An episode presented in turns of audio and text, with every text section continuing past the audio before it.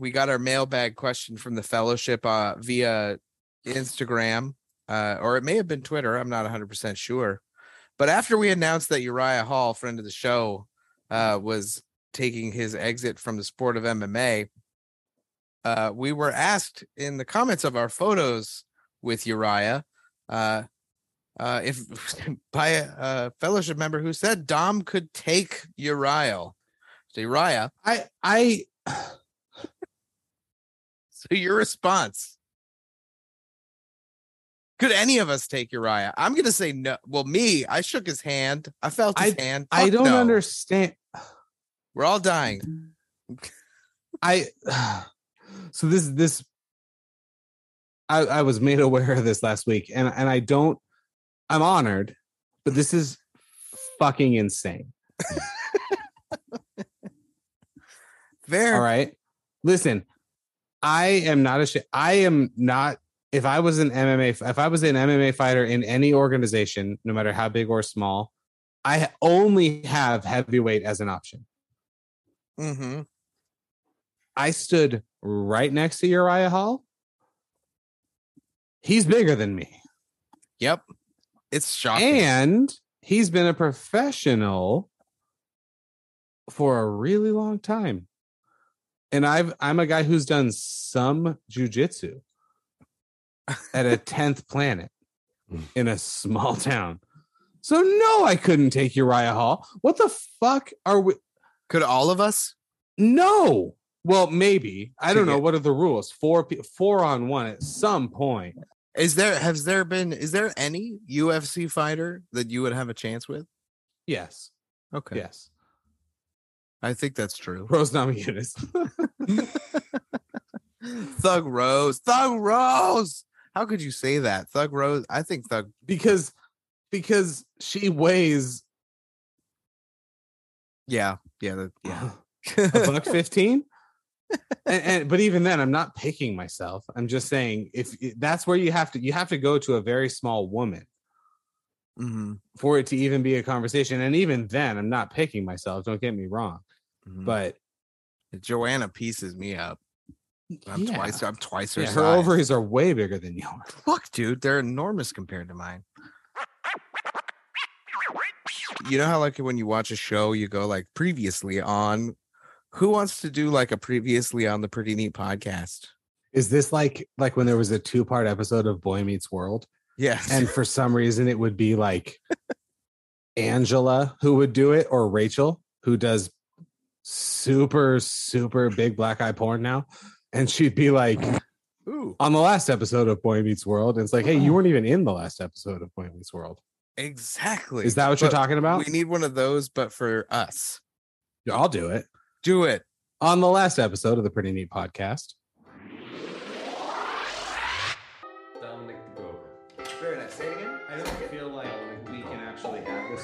conversation because you guys are actively doing something that really annoys me.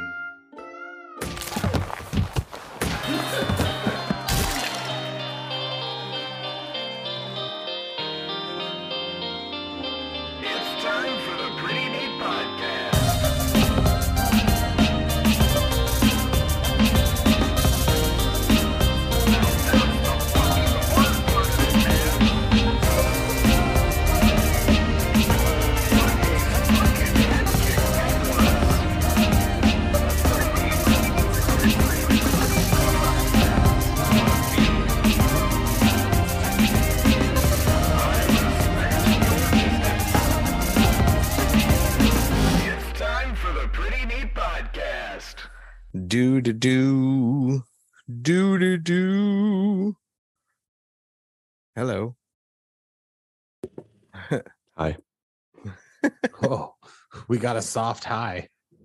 Hi. I'm Hello. Ryan. Yeah, you are. What's your name? I'm I'm suddenly too shy to tell you. I like your glasses. Thank you. Both Can of you. you will will you do me a favor and in your smooth bass beautiful voice can you say Merab Devalishvili? May Rob Devalish Philly. Oh, ooh, I would order Devalishvili at a red restaurant if you were Holy shit. offering it to me. I'm gonna turn my the camera off for a second. Hang on, guys. The special tonight is the Mera Devalish Billy. Oh my That- god. Is that a vegan dish? Uh, I, I think it would be personally. I think you? I feel like the answer is absolutely not. No, Really? it's, it's pure Georgian sausage. Yeah, it is. okay. I'm I'm not going to argue with that at all. Hmm. Nor Uh, should you. No, Ray Longo uh, had a good weekend uh, or had a good uh, contender series. Yes. Oh yeah, I didn't watch that. Who who? I know he said he had somebody uh, fighting on another MMA podcast, uh, but I don't remember what uh, what weight class that was in. There are no other MMA podcasts. I genuinely don't remember uh, the name of the the fighter, unfortunately. But uh, hey, what are you gonna do? Uh, well, he wasn't. He didn't. But do I it for asked me. what weight class he fought in. Is that also unknown? Oh shit! I can't get Uh, over the voice. I don't even know who we're talking about. yeah, I don't know. I genuinely don't. I'd have to go back and look it up. Meh. Too much work, and there's too many pretty neat things to talk about. Would you agree? Indeed. Yeah. I was thinking about it. Would would we be the uh uh I think that for well, I guess we should go with just hey everyone, welcome to the Pretty Neat Podcast. Or if you're a member of our Hispanic audience, the uh Benito Nito podcast, I think is how it would translate over. uh and the shit like that is what makes it pretty neat to be here. I'm one of the hosts, Aaron. And there's a gentleman in our trio who has the the domiest dome. How's the Benadryl hangover? As I'm, I'm better. Um, I have scars all over my legs now. It's terrible. Speaking of of the Dom Dome, I had a student uh, very gingerly raise her hand because we were doing like early in the year get to know each other activities, right? And uh, she she like so meekly was like, and I I knew because we we I had made a comment earlier that I was bald by choice, which is not true. But as I tell it, it is. And uh I could see her, she was like, like just softly, you know, in the back corner. And I knew what she was going to ask. I'm like, what? What's going on? And she goes, How, how do you get it so? And she's like doing this. And I'm like, shiny? And she's like, Yeah. I don't know. It's an effect of the lotion.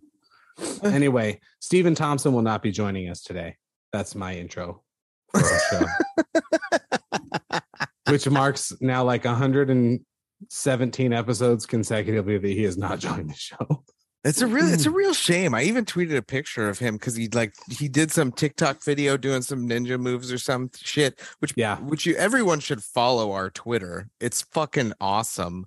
But like, have you ever seen Big Trouble in Little Little China? I mean, it's one of my it's one of my absolute favorite movies.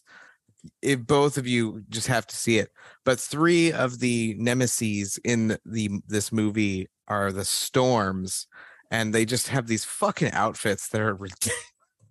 totally fucking ridiculous. The whole movie's ridiculous, but it's amazing. Kirk Kirk uh, Douglas, uh, Kurt Douglas classic, if you will. Kurt Kurt Douglas. That's Kurt, right? I think it is.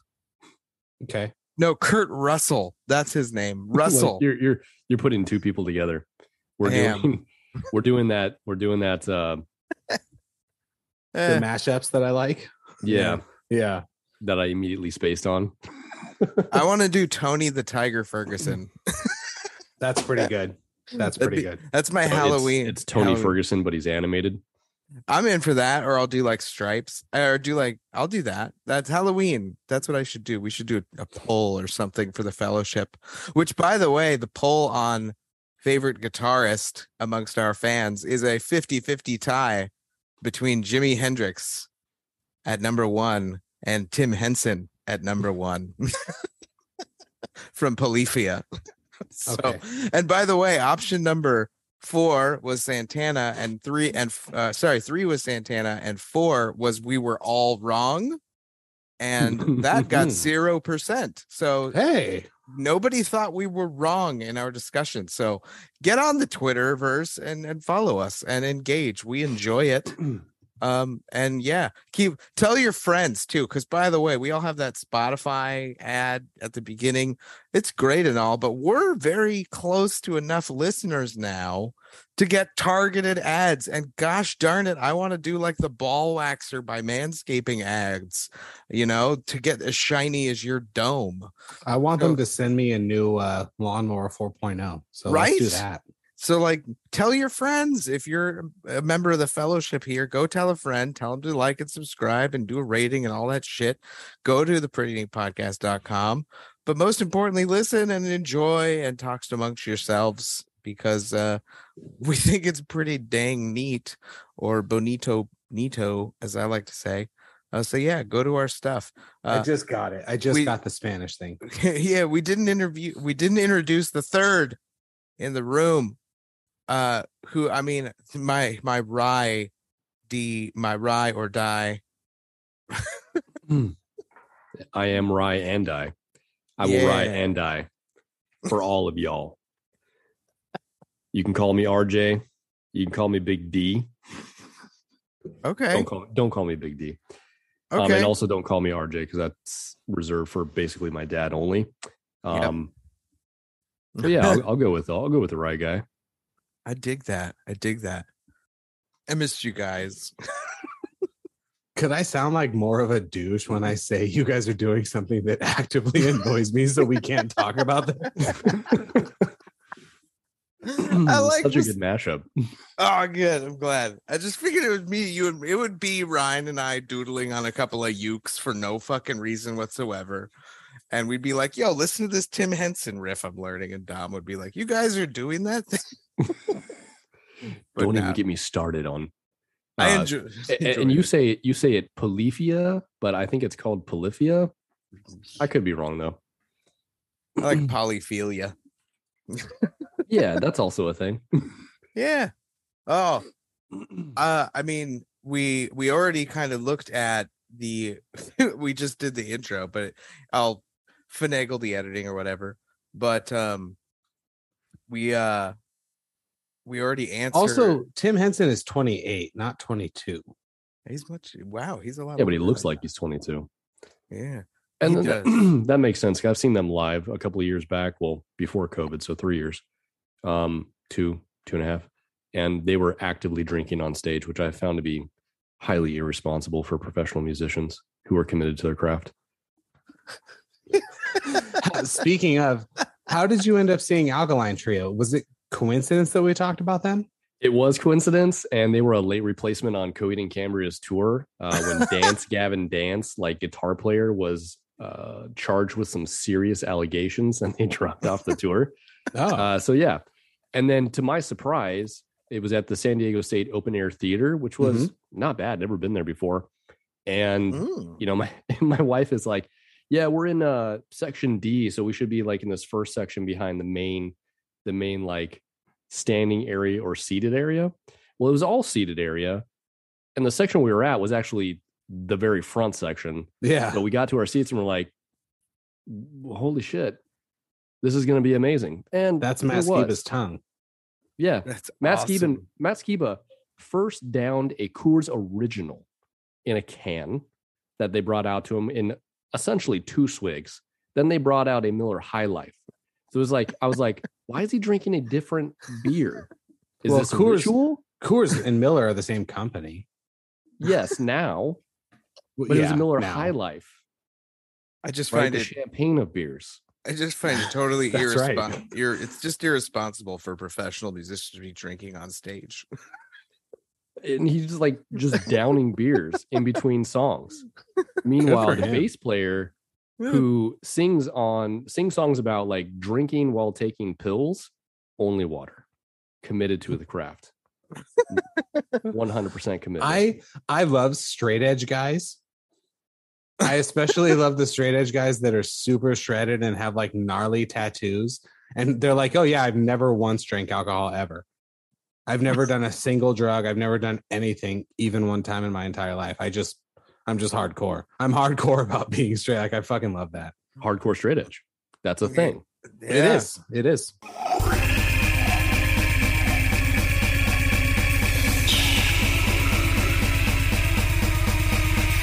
Do you, do you want to continue the sidebar for for a brief moment for a brief Of brief course spell? I do.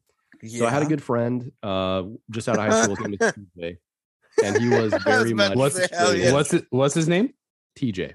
Okay. Oh, very man. much straight edge. But he also, before I knew him, apparently had some some type of like drug addiction to a certain Sure. extent. Got really into Sense Fail.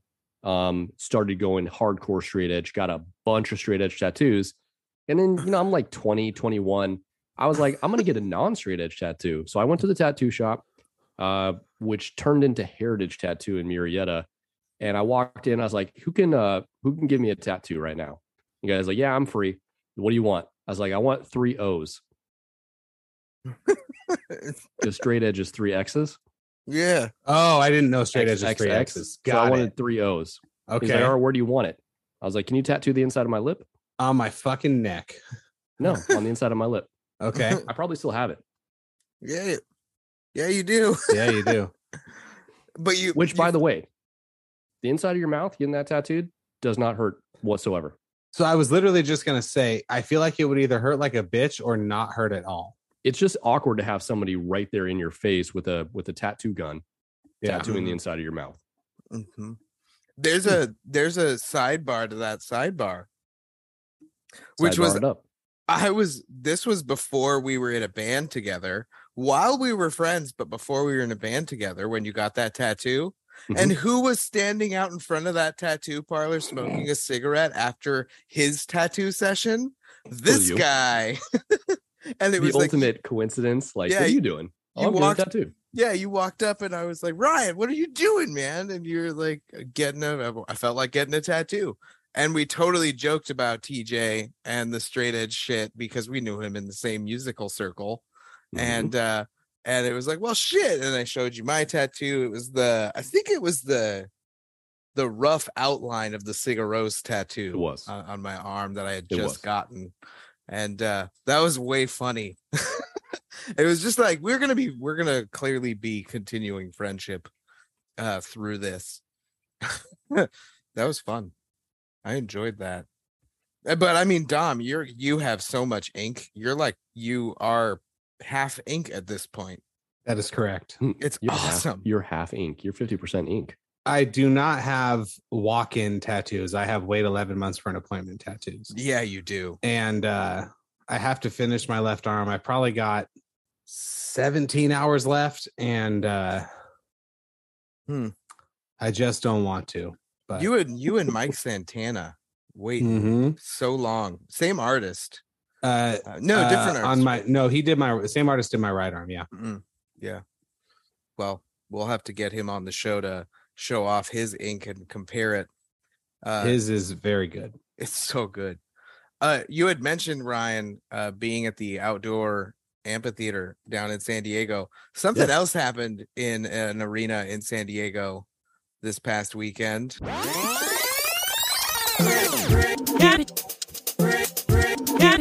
So this is what happened to me on Saturday night. Thank you guys for asking.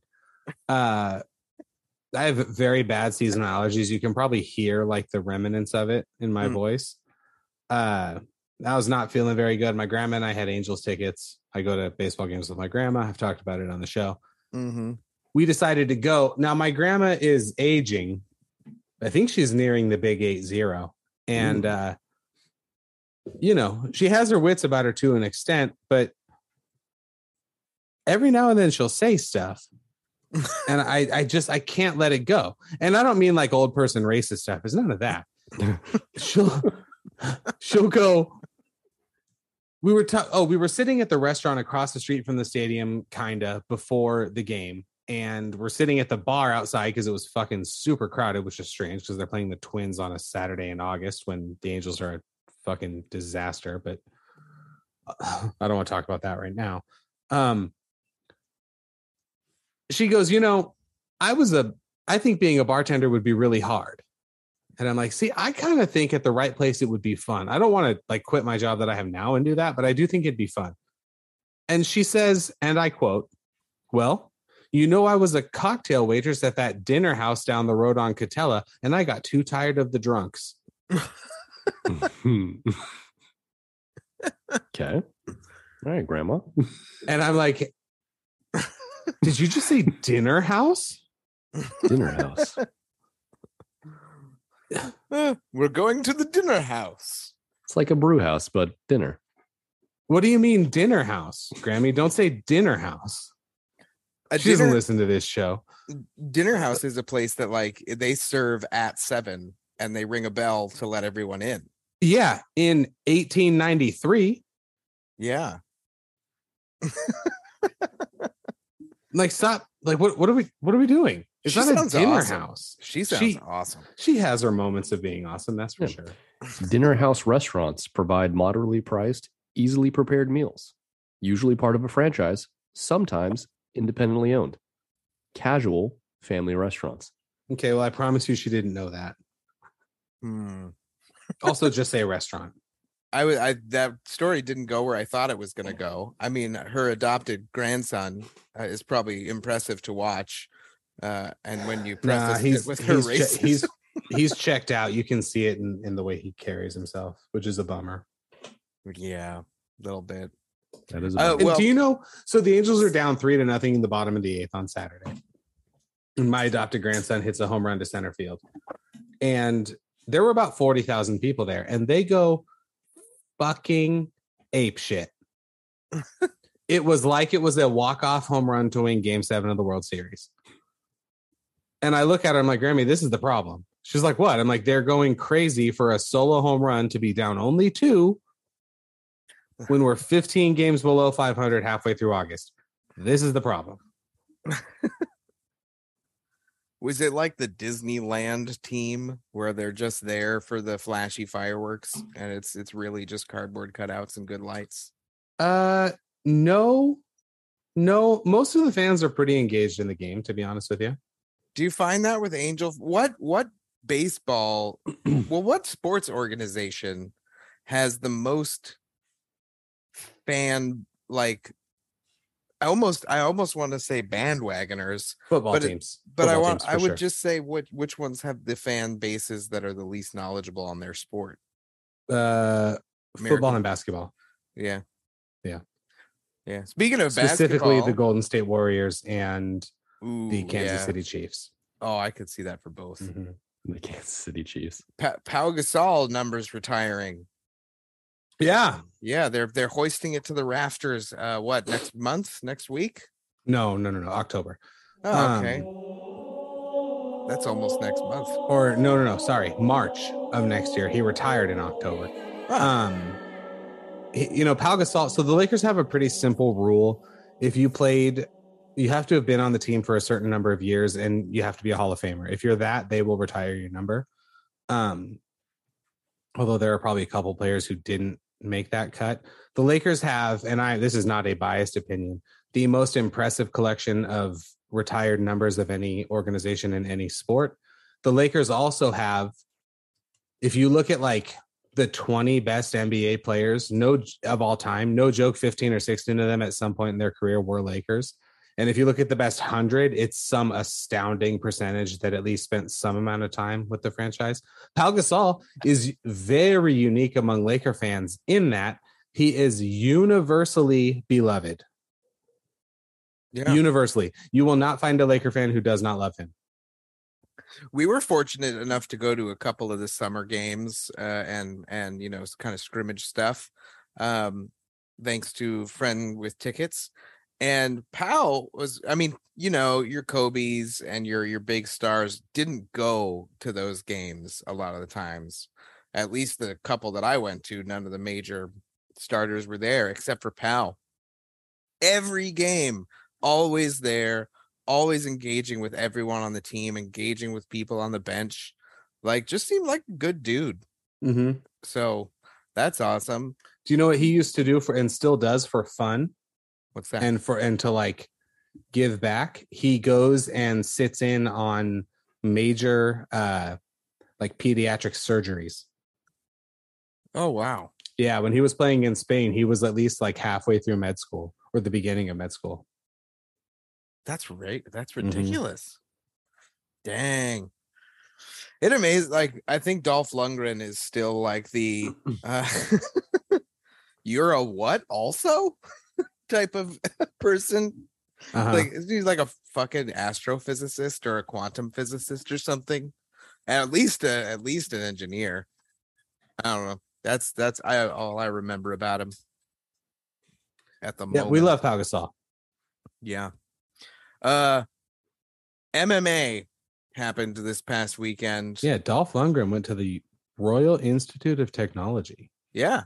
Fucking genius. At least and Washington State. Good for him. yeah. And he's Russian. He is Swedish. Yeah, he's not Russian. He's But he Russian played in my one. mind. He played one in the movie. That's that's where I go. That's the extent of my brain's flexibility. I must break you, but I will be taking many steroids. you think he was on steroids for that movie? No, in the plot of the movie, he was getting injected with shit while he was training in a high tech Russian facility. Can while I Rocky admit was something? out there in the Can I admit snow. something? I've never seen a single one of the Rocky movies. No way. I know.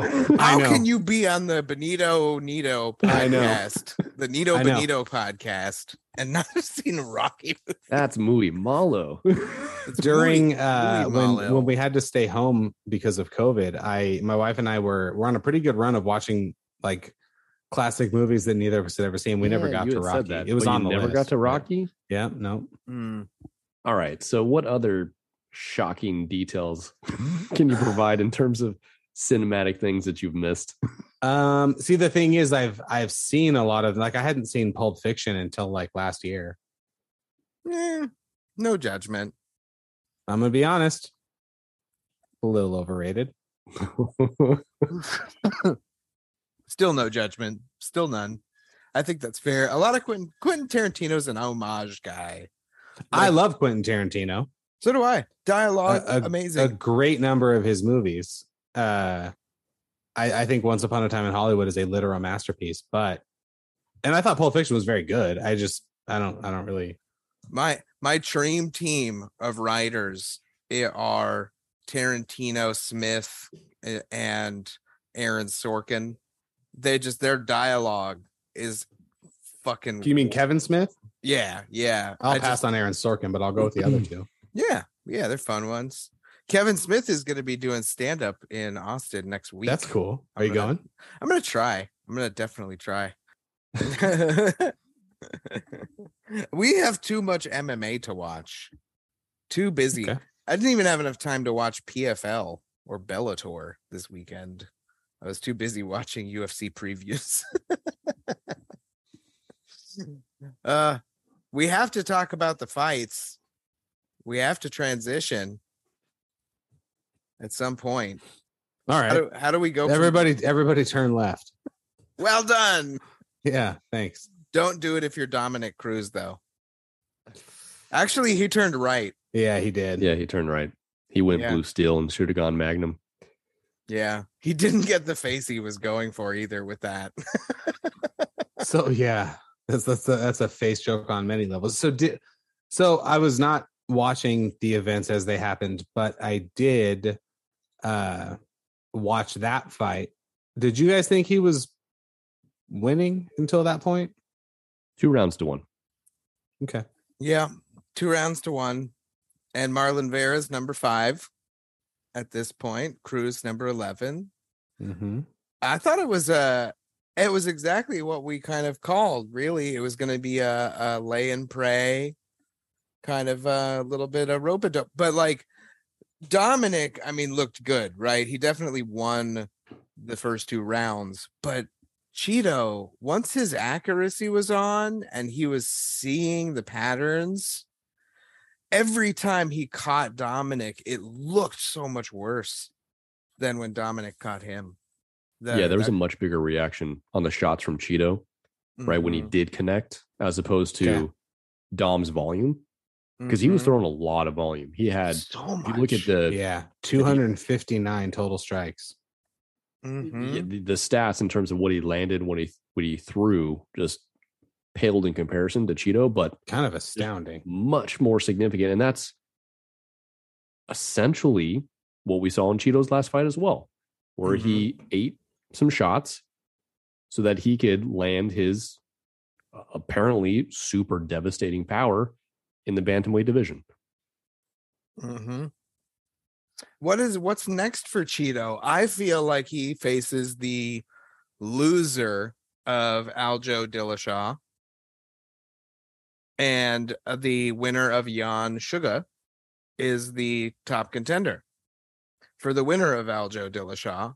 And so so would that Chito is still one or two fights away from the belt shot, uh, according to what I'm thinking. Uh, what are you thinking?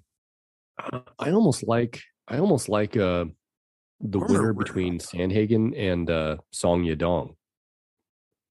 For who? Sandhagen for uh for Chito. You want him to fight down again? Yeah, well, Sandhagen is fourth. If Sandhagen wins, I agree with you.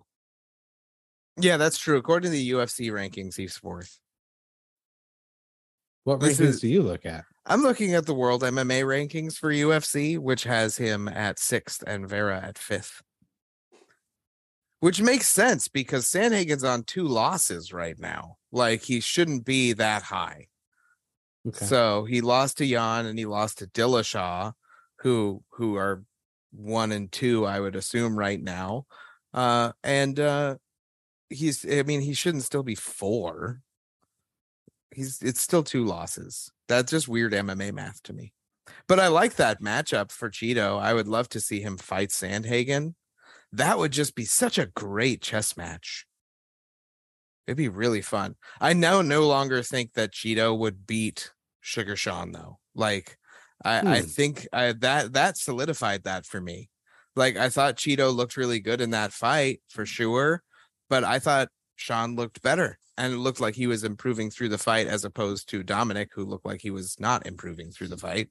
Um, so I actually think Sean might have a good shot at a rematch with Chito when that happens. It would be interesting to see. They've both taken a big step up in competition since they originally fought, and he didn't really get to see a real what I would consider to be like a finality to that outcome because it was an injury stoppage essentially. Yeah. Yeah. It's still fun. I look forward to the future for all of them. That's for sure. It's a fun division, that's for sure. Yeah. What uh let's see. What about uh and I mean uh, well I mean Dominick, geez. I mean it speaks a lot to the fact that it was the first person to finish Dominick like that. Uh sorry, well well T didn't did Dominick get finished at all? Has he been finished before? I Yeah, don't Yeah, Yeah, Cejudo. from uh, Cejudo. Cejudo. That's Cejudo right. That's with right. uh, no nonsense Keith Peterson, Yeah, and that's when the- he started the whole uh, smell of alcohol and cigarettes. Mm-hmm. Yeah. Well, I still think Dom looked great. I, I, I, he's not not a top contender to me. He did not look washed.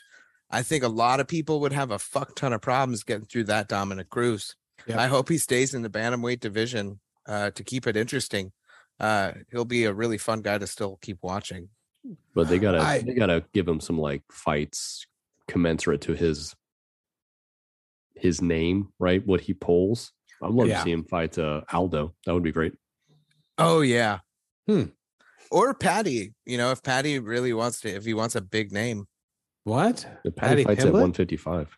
Oh shit! Yeah, I'm not going to wear wrong weight class. Never mind. Ball sack. Plus, with you know the uh, amount of weight he puts on in between fights, he might be moving up. Yeah, definitely. Oh, I hope he Uh, does. Yeah. I, I would love to see him get in there with like Shavkat Rakhmonov. Yeah. Because Did he- then the Patty Pumbaa thing stops and we don't Yeah. have to talk about him anymore. Good night, sir. Uh, the yeah, definitely. The the co-main was uh Can I weigh in on Dominick Cruz really quick? oh for sure. Yeah. It's time for him to retire. And here's why. Mm. One, don't spell your name with a K. We all had a meeting. It's just a C. Okay. And by we all, I mean all of us named. Dom. Yes. We have to get name. confirmation from Dom in the fellowship. So Dom, if you're listening, who I met at the Cap at the Caps Factory Comedy Club or whatever it was, Dom, do you spell it with a C or a K? Let us know. You can still be in the fellowship if you spell it with a K. Okay. Now, that was everything Dominick Cruz had. And if that kick doesn't land and it goes to decision, is anyone certain that he wins? No. No. So, and that was the number five, sixth ranked guy, depending on the rankings you're looking at. What's he going to do with Peter Yan? yeah, fair. So it's he that was the best he has, and I don't think it was ever going to be enough. I respect him, but it's it's time to Lay the gloves in the middle. it's time to call it. Maybe, uh, maybe copy Nina Nunes. Oh, goodbye. Have fun making all the babies and raising them and making them carry around that gold strap while they're toddlers. Peace out, Nuna. Nina. Nina Nuna. Mina Uh, Nuna. She was a pioneer, though. Fought in the third ever women's UFC fight. So Wow, that's cool. I didn't know that. A really long, long, long time. Uh, and uh, hey, props to her. Props to Yep. Amanda, props to the family. Yep. We wish you all well. Another, I mean, I know this wasn't on uh, the UFC card, but we might as well knock a second Phoenix out of the way for Rory the Mad King MacDonald, who decided to retire after getting his ass handed to him in the first round at PFL. But uh, call him the Red King because that's his actual nickname. The Mad King. God, that's what I said. The Red King is his name. Yeah. Makes a lot more sense after his face from Robbie Lawler. Isn't the Mad King from Game of Thrones? Yeah. Yeah. Oh Well, man. yeah. A- Aerys Targaryen. That's Yeah. right. Too Oh, much boy. inbreeding. Definitely too much. Uh so we got that out of the way. Uh so And yeah. Thanos is the Mad Titan. Mm, got it. For those of you scoring at home, Nice. Awesome. Tha- Thanos is heavily featured in my opening themes of literature lesson for ninth grade English. Just so you guys know. I'm I, want, I wish I was in your class. It's a lot of fun. Uh, uh, we talk about good versus evil, and I make the kids tell me stories. So we go over like what is a theme of literature, and then we talk about very common ones of good versus evil, obviously. And uh, they all say Avengers, and I'm like, cool. Who's the evil in the Avengers? And they're like, well, Thanos. I'm like, are you sure he's evil? And you can get 45 minutes of legitimate discussion out of it. that's awesome. Yeah. I think that's fun at least. I'd, I'd join your class. We inevitably land on he is not evil, but his, his methods are. Yeah. Something equal in uh impressive nature to the Eternity War saga was the Eternity War that was the co-main event. it was a pro transition right there. uh Onama versus Nate. I mean, if you didn't know them before, you know them now. And they were in a co-main and easily a fight of the year contender. Fantastic fight. Nate barely eked it out. Uh amazing, amazing brawl. I just I just had to give the shout out to those two folks. Okay. Back in Nate, phenomenal. Nate Landwehr should have finished that fight. And the fact Agreed. that he didn't, and he got up and he was pandering to the crowd. The first time I was okay with it. The second time I was mildly annoyed. And the third time I was like, you're an idiot. yeah. Yeah. What I didn't see that. What did he do? So he withstood an onslaught. Okay. Onama gassed himself out. He Okay. applied the pressure. He had him hurt on the ground. He stood up, waved to the crowd. Yeah, come on. During the fight? on." Yeah, during the during the fight, three Uh, times, I- oh, okay.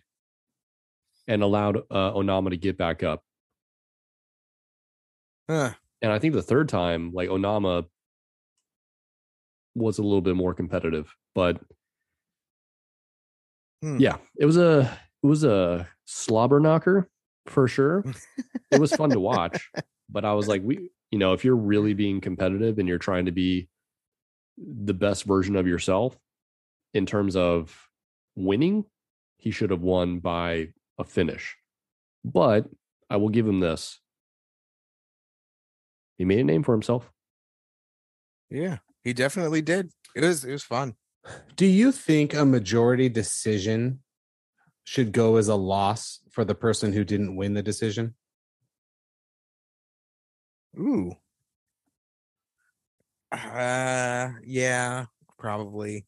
So, like, the only other sport that I can think of that has something even remotely similar to that is a soccer tournament that works on aggregate, like the World Cup, where a Mhm. team can lose two to one but still advance.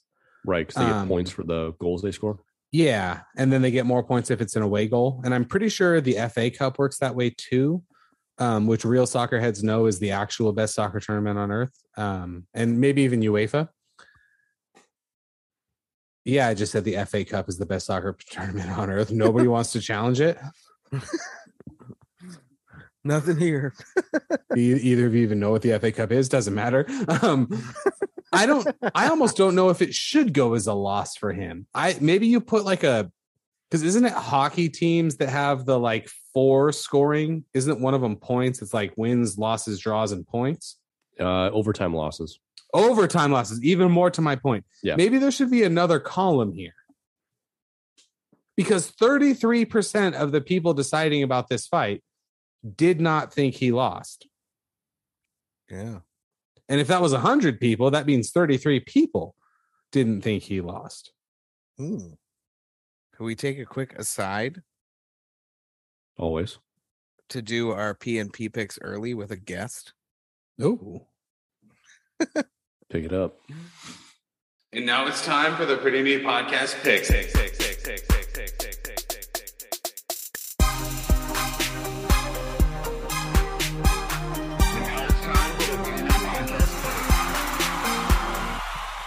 Oh man, we have a special guest joining the Pretty Neat podcast today to help us make some pretty neat podcast picks. Hello, hello. Can you hear me?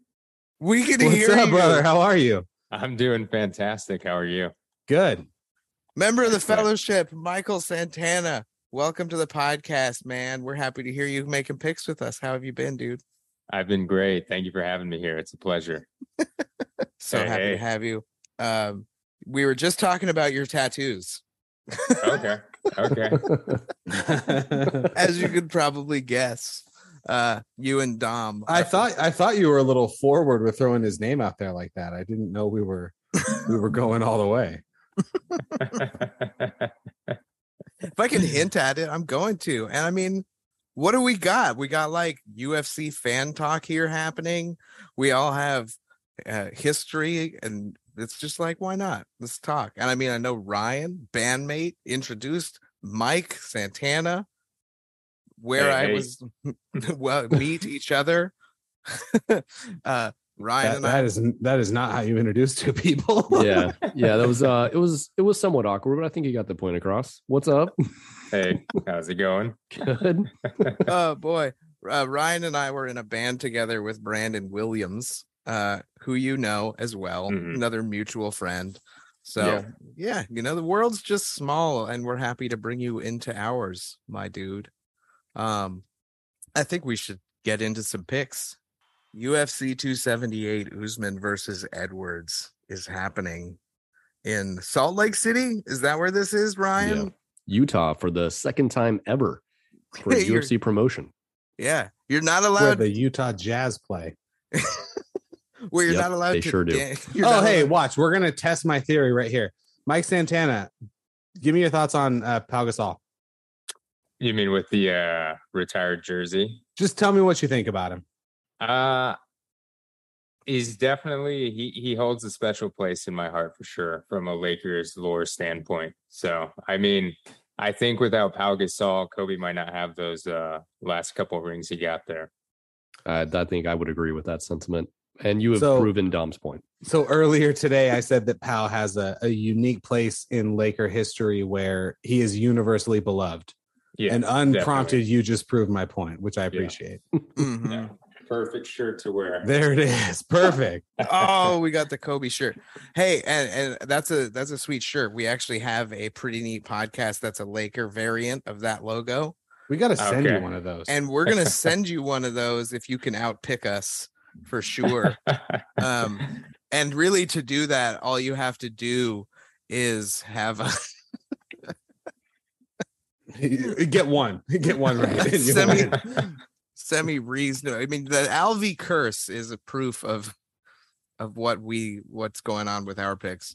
But uh hey man, we're happy to have you, and we're gonna get other pretty neat podcast fellowship members on here. We want to get Elite Savage on here from Twitter, who's who we still are gonna connect with, and Dom, uh fan Dom, which is fun to say. Uh we still want to get him on here too, for sure. And uh, but it's great to have you, longtime friend, and uh this is a fun main card that we're going to be picking for UFC 278. And and I'll say this: I'm not going to share what it was, but Mike hit me with a meme today at um about about three quarters of the way through first period, and I had to stop what I was doing. I was laughing so hard. So what was real it? ones no. Real, I'm not gonna know. I'll I'll tell you later. Real ones no. I'm so curious now. Yeah, yeah. Uh well, let's uh let's start at the bottom of the main card. Um if we want, I want to I want to start with Ryan. Uh and the reason I want to start with you Ryan on Tyson Pedro Harry Hunsucker is uh we know who the name champion is in this fight, uh which it would be Harry Hunsucker. Uh who fought Sam Alvey, uh if I recall correctly but that's probably not true because that's the track record I run. Um, Tyson is His, an his interest- last fight was a loss. yeah. So he definitely didn't fight Sam Alvey. oh yeah, and he lost. Uh, he lost to Vanderaa. That's who. That's who he lost to. Mm. He lost to our friend Jared Vanderaa. yeah. Um, but uh, yeah, this one is interesting to me because there it's such a heavy favorite for Tyson Pedro. Is it justified? Because Hunsucker hits fucking hard and he can take a beating. So I'm just curious what you think's going to happen with this one, and you know maybe we'll pick a prop on it to differentiate from Mike if he has a different pick. This is Yeah. the first fight of the main card. First fight of the main card. So light heavyweight. Correct me if I'm wrong, but the alliterative Harry Hunsucker was previously fighting at heavyweight. This is this his first fight down at light heavyweight? They both look like heavyweights, that's for sure. Hunsucker, I do think fought at heavyweight at least with Vanderaa. Yeah, he fought Justin Tafa and Tai Tuivasa. Oh yeah. Right, so yeah, he and definitely Jared Vanderaa. We just talked about that. None of those guys are making. So may, maybe he maybe maybe this will help. Maybe he toned So up. we're saying he got on a diet. He got his life in order. He's now at 205, and then he still gets knocked out by Tyson My hunch is he weighs 205 pounds for about 78 seconds. he he looks really unhappy with themselves in this. in And this they haven't weighed in yet, so we'll see. So you got yeah, he's still gonna get he's still gonna get knocked out by Tyson Pedro. Uh, Tyson Pedro fought earlier this year. He fought Ike Villanueva. He knocked him out in the first round. Prior to that, he hadn't fought in four years, and he Mhm. lost to Shogun. Yeah, he. uh I, I feel like this is a club and sub. I, I'm I'm gonna go a, a little bit different. I love to say that phrase, but I I think that this is gonna be more than a, a knockout. I don't think he's gonna put him away like that. But that's me. How do you feel about it, Mister Santana? You know, I got to be honest with you. I'm kind of just getting back into UFC. Um, I I would say that I was really into it probably like college years, somewhere Mhm. between 2009 and 2012. So I haven't seen either of these Right. guys fight, but I'm kind of checking them out um, on UFC.com. And in this Mhm. particular case, based on the odds, I'm going to have to go with Tyson Pedro you because that's definitely pretty significant. it's huge. Yeah. and no fault there at all. Do you think it would be uh just based on those odds? Do you think it would be an early finish? I mean, I'm guessing based on it, you kind of have to lean that way. Yeah, I would assume so. But looking at the stats, it's uh he's got a 63% sub percentage versus a 38% KO TKO ratio. So I found that kind of interesting. Hey, that sells my ticket of the club and sub, that's for sure. So get that prop money out. Rough Draft Kings. We're we're on the same page there. Do either of you want to indicate a round in this one? Or would you rather just go with a finish for Tyson Fury? It's all right if you tie. Tyson Fury. Tyson Pedro. man, God damn it. That'd be amazing if Tyson Fury was on this card though. I mean, Tyson Fury could fight at heavyweight. Tyson he Fury's probably- not making 205. No, I said heavyweight. I know, I know. Hey, He's there- definitely not getting to 205. Let's let's be honest here. He's six foot eight. So. Dude, I'm not I'm not I'm not fucking sniffing 205 and Tyson Fury is way fucking bigger than me. So no way. it's it's happening. It's going to happen in the first round. I mean, if you look at the, where his KO finishes come in, I mean, granted, some of them are in 2017 where he did knock out Paul Craig first round KO, Mm, and then he fought three times in 2018, and then hadn't fought in four years, and then one earlier this year in April by first round KO. He's getting it done in the first round. hmm Hmm. Yeah. And looking you got at a guy that, that's coming down from heavyweight as well. He's probably going to gas, right? So he's going to go for it in the first round. Yeah, and I mean, you look at Hunsucker there with his landed, his Dude, absorbed. look his at that landed. He strike has a, differential. he he's he's getting hit twice as much as he's hitting somebody. That's just that's dangerous when you're fighting somebody from a kickboxing school like Tyson Pedro. Uh, good luck, Harry. Right, Harry. uh, then we have a women's bantamweight bout that's more or less a, a coin flick between China's Wu Yanan and Chechnya. Uh, what is that? Chechnya? Che- Chechnya. Chechnya. There's no N. Where's the N? Am I what? I don't no know. But uh, Luchi Podilova, It's also not in English, so the Pudilava. N sound can be anywhere you want it to be. Pudilava. Uh, so Pudilova, it's looks like her second round coming into the UFC. She doesn't have any fight uh, prior fight history with the UFC, so I think they had mentioned she's making her return. She picked up a Hmm. few wins on the regional circuit. Interesting. And they're fighting, and it says women's bantamweight here, but they're Yeah. it says 145. Yeah, they have their weights listed off, which is you know par for the course for the UFC E- website. ESPN has them at 135. yeah, they're fighting at bantamweight, which is which is 135. Do you have like an educated guess on this one? Because I'm not too familiar with either. I I I mean, I'll admit I've never heard of either one of them. yeah. So Wu Yanan does not really go to decision very often. She either wins half the time by KO or 42% of the time by sub. Or as Aaron likes to say, the club She- sub. She has been to a decision in four of her last five fights. Wu Yanan? Yeah. Wow. Crazy. Then how when many you look at fights the And does she have? percentages. and Mike, I want to be very clear. That is exactly how this show works. One of us will say something, and then one of the other ones of us will be like, actually, 80% of her last fights have gone to decision. Uh, Rough it's, draft it's kings. astounding. Come and sponsor Um, the podcast. Now, Ryan, to your point, before that, she had one decision in her first like 13 fights That's wild. and two in her two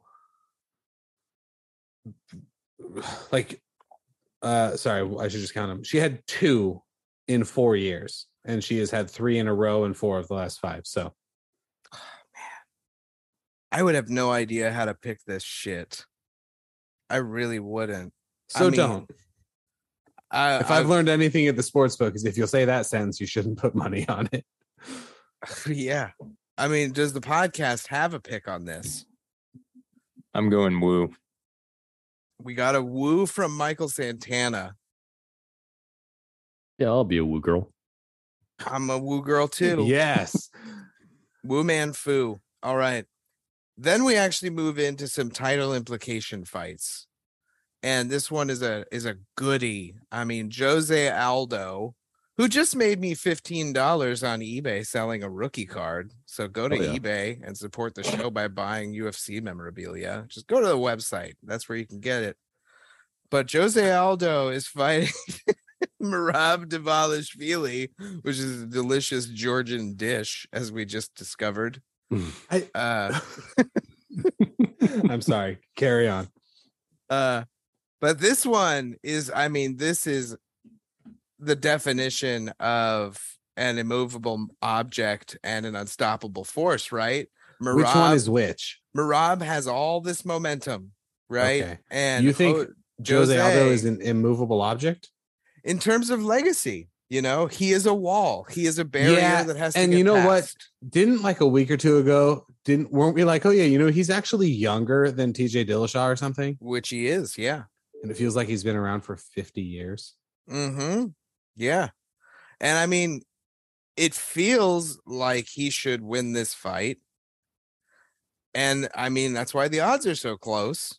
Uh, but I, really I don't know how this is gonna happen because Merab attacks, but he lets himself get hit.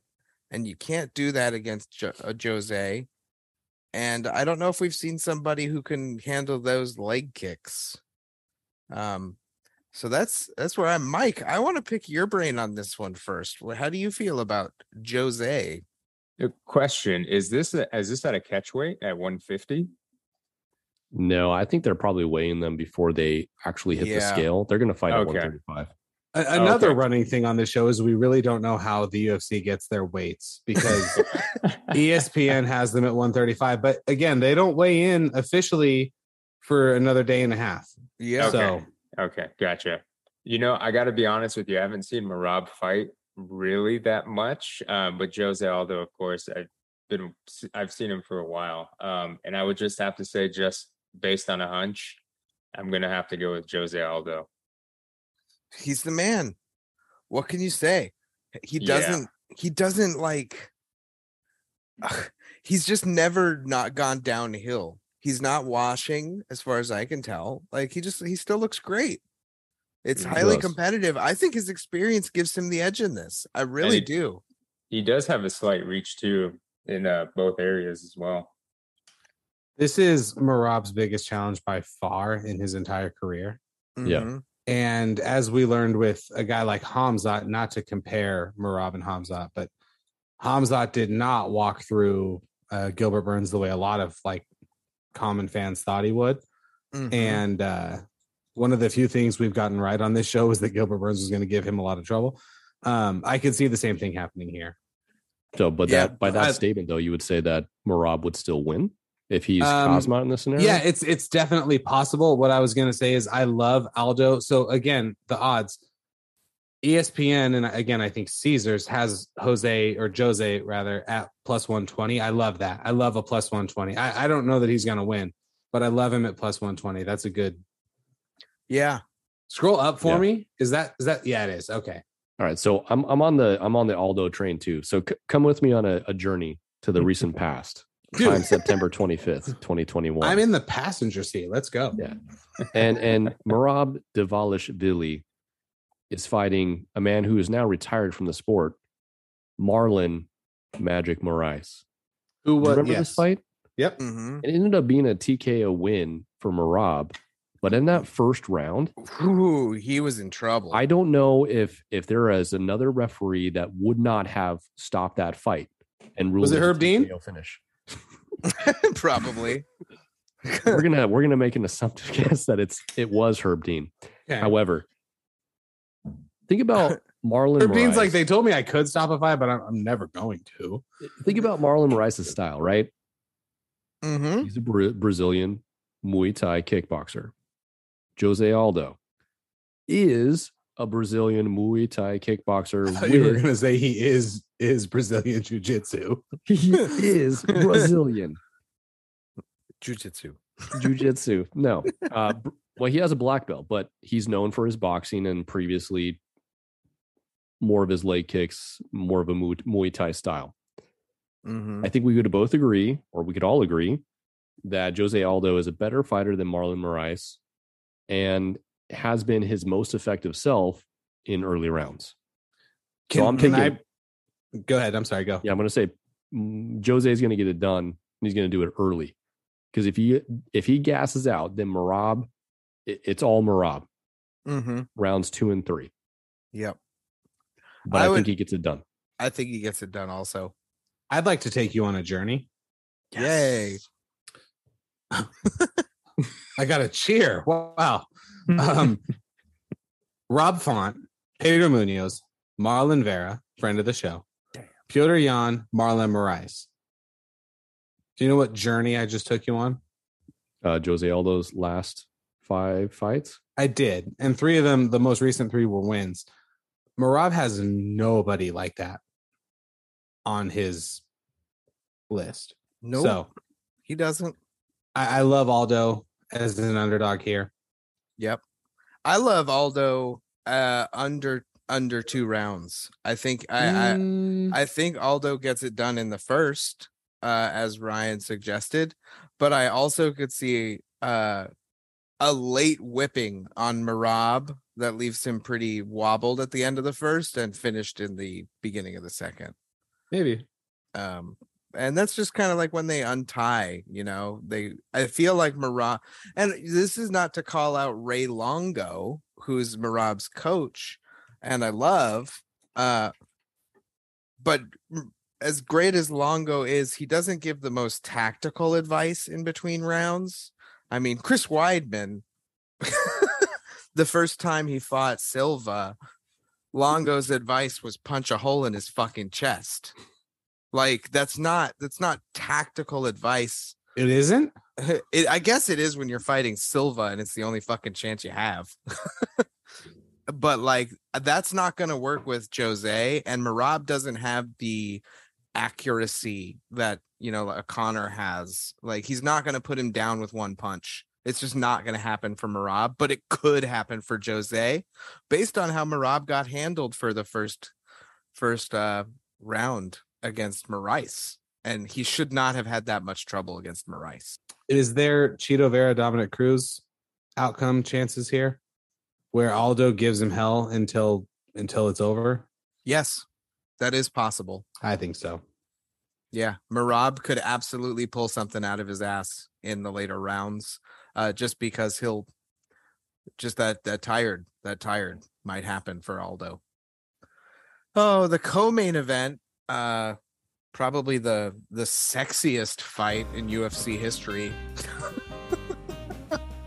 uh, if you don't count Rachel Ostovich and Paige VanZant. Uh, I But- I do count that though is the problem. Okay, so this is the second sexiest fight in uh. UFC this might be one A to their to their one. Fair enough. Uh Paulo Costa is fighting Luke Rockhold, and Rockhold's coming back after three years. Get the ring rust off. Um, but two fun, brutish, quite uh, fighters. Uh, but I think Rockhold actually is going to be able to pull this one. Uh, that's that's me. I, I mean, I Paulo is the odds uh, odds on favorite here heavily, but I, I actually do think that this is Rockhold's to lose. Um, that's just me. Why? He's he's a he's a more tactical kickboxer that if he can withstand some of the big onslaught of Costa, he'll be okay after the first or second round. But Costa's a fucking brute. Uh, Costa's a lot bigger. and Rockhold's Mhm. chin is is weaker since Bisping knocked him out, and since the fight with Yoel Romero, you know, he just his he's had his clock cleaned, as they say, um, which would probably explain his his being the underdog here. But I actually think this, and, and I'm not the picker for the PNP picks. Uh, I'm I'm mouth. I'm not the brain here. uh, and I like Rockhold, man. I really do. How do you think he uh by decision? I think Knockout? he, I think it's either a, a TKO in the third with a gassing Costa or a or a decision victory. Uh probably not a split though. I, I can see it being two rounds to one. I think Costa will get the first round. Uh, just because he's so explosive and scary looking for five minutes. Luke Yeah. Rockhold has never been to a decision in his UFC career. That's surprising. In fact, he has only had two decisions in his entire professional career, and those two names were both wins over not nobodies Tim Kennedy and Jacare Souza, both in Strike Force. Everything Wow. else has been a sub or a tran or a, a knockout. I love fighters who just want to go to war. uh, Luke Yeah. Rockhold really wants to win this fight. He's he's been pretty open about that. I haven't seen any of him betted. he actually has three decisions. The third was his choice to become a What? male model, which he Okay. won. For he isn't it is it Tommy Hilfiger? I don't remember who he. I think he for. is actually a model, right? That's not a Yeah, yeah, Yeah, definitely not a joke. He's definitely an underwear model. How do you feel about this this battle, Mr. Santana? So two things. The reach is significant for Rockhold. Uh, that's one thing I wanted to point out. Um, but do you think that this is actually a good fight for him to come back to if he's been out for so long? I mean, I almost feel like it's set up for failure. Uh, it That's an could be. excellent point. Yeah, I- Which- I, which- I like both fighters, um, but I think I think Luke's just gonna get clipped, and that's just gonna be it. Yeah. Yeah, I unfortunately think that too. I don't like Paulo Costa. I will never pick someone who got humped in a cage, both metaphorically and actually. Um, but I don't know. It's I think it's a tough fight for Luke coming back. Yeah. Ryan, do you have any thoughts on this one? I I just echo everybody's sentiments. I don't like it for Luke Rockhold. Um, Paulo Costa, you know, granted, yes. Did he get humped in a cage? He did. Did he then follow it up by losing to Marvin Vettori? Yes, he did. I remember thinking Marvin looked pretty good in that fight though. Mhm. Marvin did. Yeah. yeah. Marvin's been competitive, right? But I think there's a ceiling on him, which means he's not going to beat Stylebender. He's not going to be Robert Whitaker. Of course he's not. Or or the soon to be middleweight champion Alex Pereira. Probably not that guy either. No, no. Probably not that guy either. Paulo Costa is an action fighter, and he's shown it time and time again, unless he gets in his head, which is definitely a possibility here. But Luke Rockhold has to be in his head. He hasn't. He, Luke Rockhold hasn't won since like 2018. Ooh. Hey, And to to to Aaron's point, he he's a little chinny. little, little chinny. Defense is not great. Yeah. Definitely not Chuck Liddell chin. I mean, we'll find that out if in the first round. if if he's reached that point of chinniness.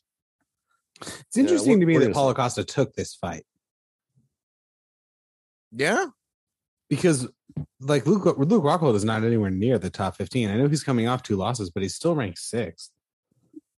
Yeah, Luke, I would have still been in there, but he hasn't fought in over two years, and they're taking everybody off the rankings if they haven't fought in in. Well, I mean, long, so think about what you're saying. yeah, it's still. We'll see. Maybe the uh, thought process there is that it's uh, you know a well-known name and uh, he's he got a chin. Maybe. Mhm. Yeah, It is a well-known name, so I mean, there's there there's that. Yeah. Still Yeah. draws a crowd. He was a Strike Force middleweight champion as well. And a Mhm. UFC middleweight champion, wasn't he? Yep. Yeah, you're right. Yeah, yeah. Lost Beat it uh, to- Weidman. Mm-hmm. Yeah, lost it to the Bisping. He defended it as well. He defended it after Weidman uh, Mhm. against uh oh geez, uh, post TRT Belfort, if I recall. um, but I don't exactly recall Uh, no, he did not defend it. Who he didn't. No, he never He defended won it from Weidman and then lost it six months later. to Bisping. Yeah, and that was a late replacement. Eh. I love that Bisping and Rockhold are like really good friends, though. Like their their online banter is hilarious because of what good friends they are. Uh, and they train together uh, over at a gym up there in Orange. If you guys are ever bored, cruise up. No, Jason uh, trains with Jason Perillo. Yeah, yeah. Huh. Dang. It's gonna be a fun uh co-main, uh, that's for sure. At least at least fun to look at. Uh the thing I'm looking forward to the most I'll have my pants off if you're wondering. of course, the pants optional. So I heard a rumor, not about this fight. We have established that Kamaru is in the Black Panther. You know what? I feel stupid starting this sentence, so I'm just not going to finish it. I will tell you this mark today's date down. When the Black Panther movie comes out next month or whenever, if the thing that I'm thinking, if the rumor I heard happens, this is me almost saying it and not saying it. Okay. And I will be honest with you. If if that was the thing that I heard or not. I had a student tell me something and she said it in a way that like sometimes students say shit and I'm like, "Oh, well that's none of that was true." and sometimes they say stuff and they don't have the whole story and they're just telling me something they heard two people talking about. And you can usually tell. I heard a this particular student said that her mom's best friend does costumes on movies and she named something else she had worked on but she said she's worked on the new black panther and she told me something about the plot. And i was like oh. Well that'd be interesting if it's true. It has nothing to do with kamaru but i got to thinking about it. So i understand that that was pointless and kind of rumbling rambling but Is what what is it? It- i'm not going to tell you the thing that i heard It's a tale of sound and fury told by But a if it- fool. but if it turns out to be true this was me not saying it nice. That's very hipster of you. mm-hmm.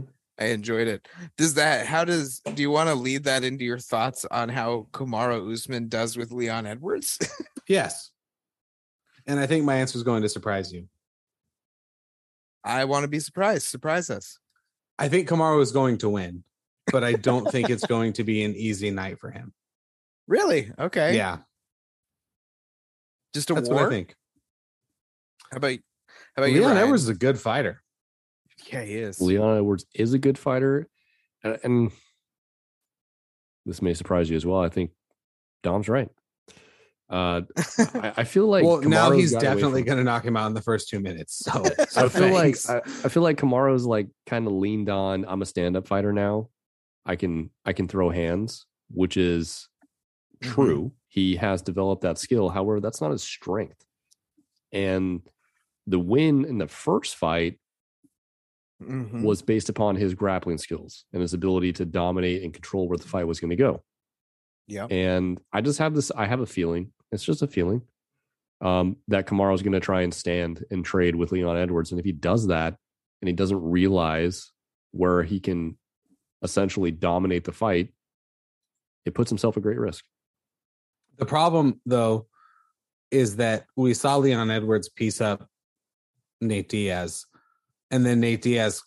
That was a, a very weird Yeah. turn of events, right? Nate Diaz almost won that fight. The thing is, if Leon Edwards gets hit by Kamaru Usman the way that he got hit by Nate Diaz, he actually gets Jorge Masvidal, and it, you know, Yeah. it's it's all for naught. But I don't know that this is a walk in the park for him. Whereas I actually kind of think he he kind of steamrolls a guy like Khamzat right now. Um, Hmm. but you know, I don't know. I've been wrong before. Amanda lost, and it's not to say that Amanda and Kamaru are the same, but nobody picked Julianna Pena the first time. So I don't know. I, I'm gonna. I'll jump on your train since it's not much different. Uh, I'll piggyback it, as some people of similar experience would recognize.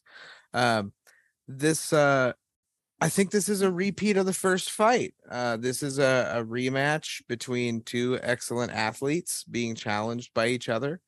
Uh, but I think you're both right that, uh, especially Ryan, with the the focus on his striking. Uh, you know that confidence is there i think that power is there uh as we are looking at the stats he land his significant strike percentage is higher and more you know it's it's more and better uh usually a recipe for something tasty. I, I i actually think that this is kamaru's time to demonstrate everything he's learned and i think he gets it done uh within under by the end of the fourth round. I actually think that he will finish this probably in a jorge jorge masvidal type fashion Really? I, it might i think a tko maybe not Okay. a straight knockout but i mean leon was wobbled by nate diaz like as close to being unconscious as he could get and if it reworked a little bit of his brain chemistry then he's in trouble if Kamaru gets him full power. Uh, so I, I'm I'm actually I think Kamaru definitely wins this dominantly over time, even if it's a war. Um, but I think he is the one with the chance to actually finish it uh, if it does not go to decision. How about you, Mr. Mike? So I just wanted to pose a question, but I'll definitely answer. Um, I definitely think Usman's going to take it. Um, but if we see his well-roundedness here, where if he does decide to use his grappling and as well as his striking, what round do you say he uh, he takes it? Do you still think the uh, third or fourth? What's weird is if he employs his grappling, I think it is more likely to go to a decision. I do too. Okay, and too. he'll he'll just put that pressure and keep the points. He's got that IQ now, and the coaches with him that are going to help him keep the belt without getting into danger. I think. Got it. Yeah. I am. I definitely think there's going to be a lot of exchanges, and I'm very excited to see that in this one.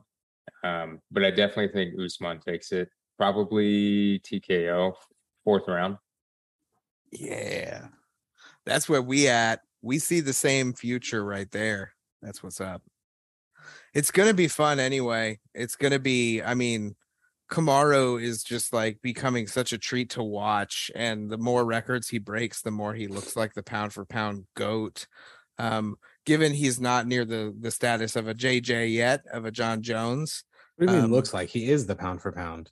Yeah, he definitely is he is for all intents and purposes. I mean, today But- he is literally number one pound for pound for men's. Yeah, I mean, I'm looking more back to our like legacy. Who is the greatest Oh, yeah, martial yeah, artist yeah, of yeah, all okay. time?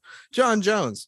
But Kamaru is three or four finishes in his defenses away from being a real argument against that. I will I will concede that Kamaru is like a Leon Edwards, a Khamzat, and a Shavkat Rakhmonov from really being in that conversation. I agree.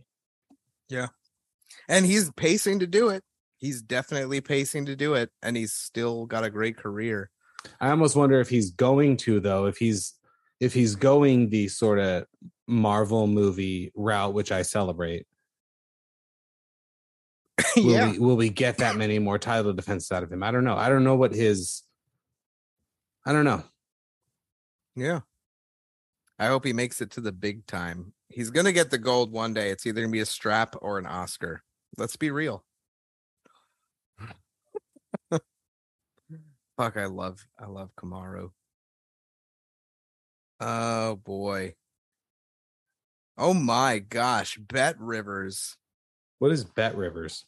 I don't know, but they have Kamaru at a minus 910 and Leon at plus 575. Like I would I would do that just because he's not he's not inexperienced. Dang. Yeah, I mean it's hard, right? I don't hate the Leon at a plus 310 It's not terrible. because It's it's not not. impossible. No. Huh. What uh what where do you put Colby in this mess? Because I mean nothing's really Nowhere. happened. Nowhere. that, so He's yeah, nowhere. Huh. We know he's nowhere. Yeah, he is nowhere. I'm surprised he's not fighting Khamzat, but Ooh, that'd be a fun one.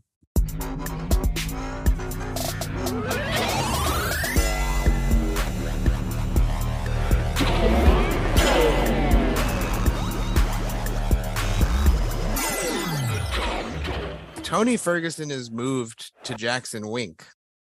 Is this going to help him at all? I think in the sense that he so this it's interesting you say this because I'm going to segue this into something um that came up in our text thread. Um I think any camp he joins, he's like five years too late on. Right. It, it's strange to me that he didn't have a camp, but whatever. Um if he had gone to like City Kickboxing or AKA or Sanford MMA, maybe, but I I don't I don't know. That division is so tough. And I don't see him going up or down in weight. So I I think it's too little too late. Fair. Fair enough. And it, you know, everyone the the thing is like you see this in every sport. We never talk about it in, in MMA or boxing, but like in basketball, baseball, football, soccer, tennis, anything that's like not an individual competition, if you do something unique like Tony does, your opponents are going to figure you out. And it's how you adjust that matters. And if if it's a, what we're seeing from him is a combination of like them figuring him out and him getting old, then then so be it. I just don't. I mean, after that, that he got fucking crazy front kicked in the face. Like Everyone throws even that gets in the now. cage again. Like, why? Why would you even? What else is there? Every literally everybody in the top except Islam, or did he fight Islam? No, he didn't fight long. Okay, so Oliveira, Poirier, Gaethje. Did he fight Poirier? He did, right? Uh, if he did, he lost. Yeah, Chandler. He's lost to all of these guys. It's not, you know. There's no point. I'd like to see what Jalen Turner would do to him. That'd be fun. Fair. Uh, and then one more fight. Um, didn't necessarily, it's not on paper yet, but Paddy the Baddy and Terrance McKinney uh, apparently did verbally agree to that fight. Uh, what's interesting is Paddy commented on it because Terrance called him out after he won in his last one, uh, again, dramatically. Um, but Paddy actually said that he and Terrance bumped into each other years and years ago on the uh, smaller circuit, and they knew they were going to end up fighting each other, and they actually expected it to be a headline. Um, so there's potential that they will headline a fight night spot, and I I don't disagree with that as a as a fight night because they want to put both of one they want to put both if not one of these guys on a pedestal as the new young generation. Um, and uh I like both of them for it, and I think it would be a fun fight. Personally, Okay. Who is the guy that is similar to Terrance McKinney but is in Bellator? Uh, ooh, I wouldn't know who to compare him to in Bellator. Ultimately, whatever. I spent all of the time you were talking thinking Terrance McKinney was in Bellator and that that's why you had asked, will it happen? And I was annoyed because no, it won't if he's in No, Bellator. no. But he's a UFC guy, so sure, who cares? Yeah. I hope Terrance McKinney beats him. Yeah, well, Terrance McKinney, we we talked about this. He's he's never gone to a decision.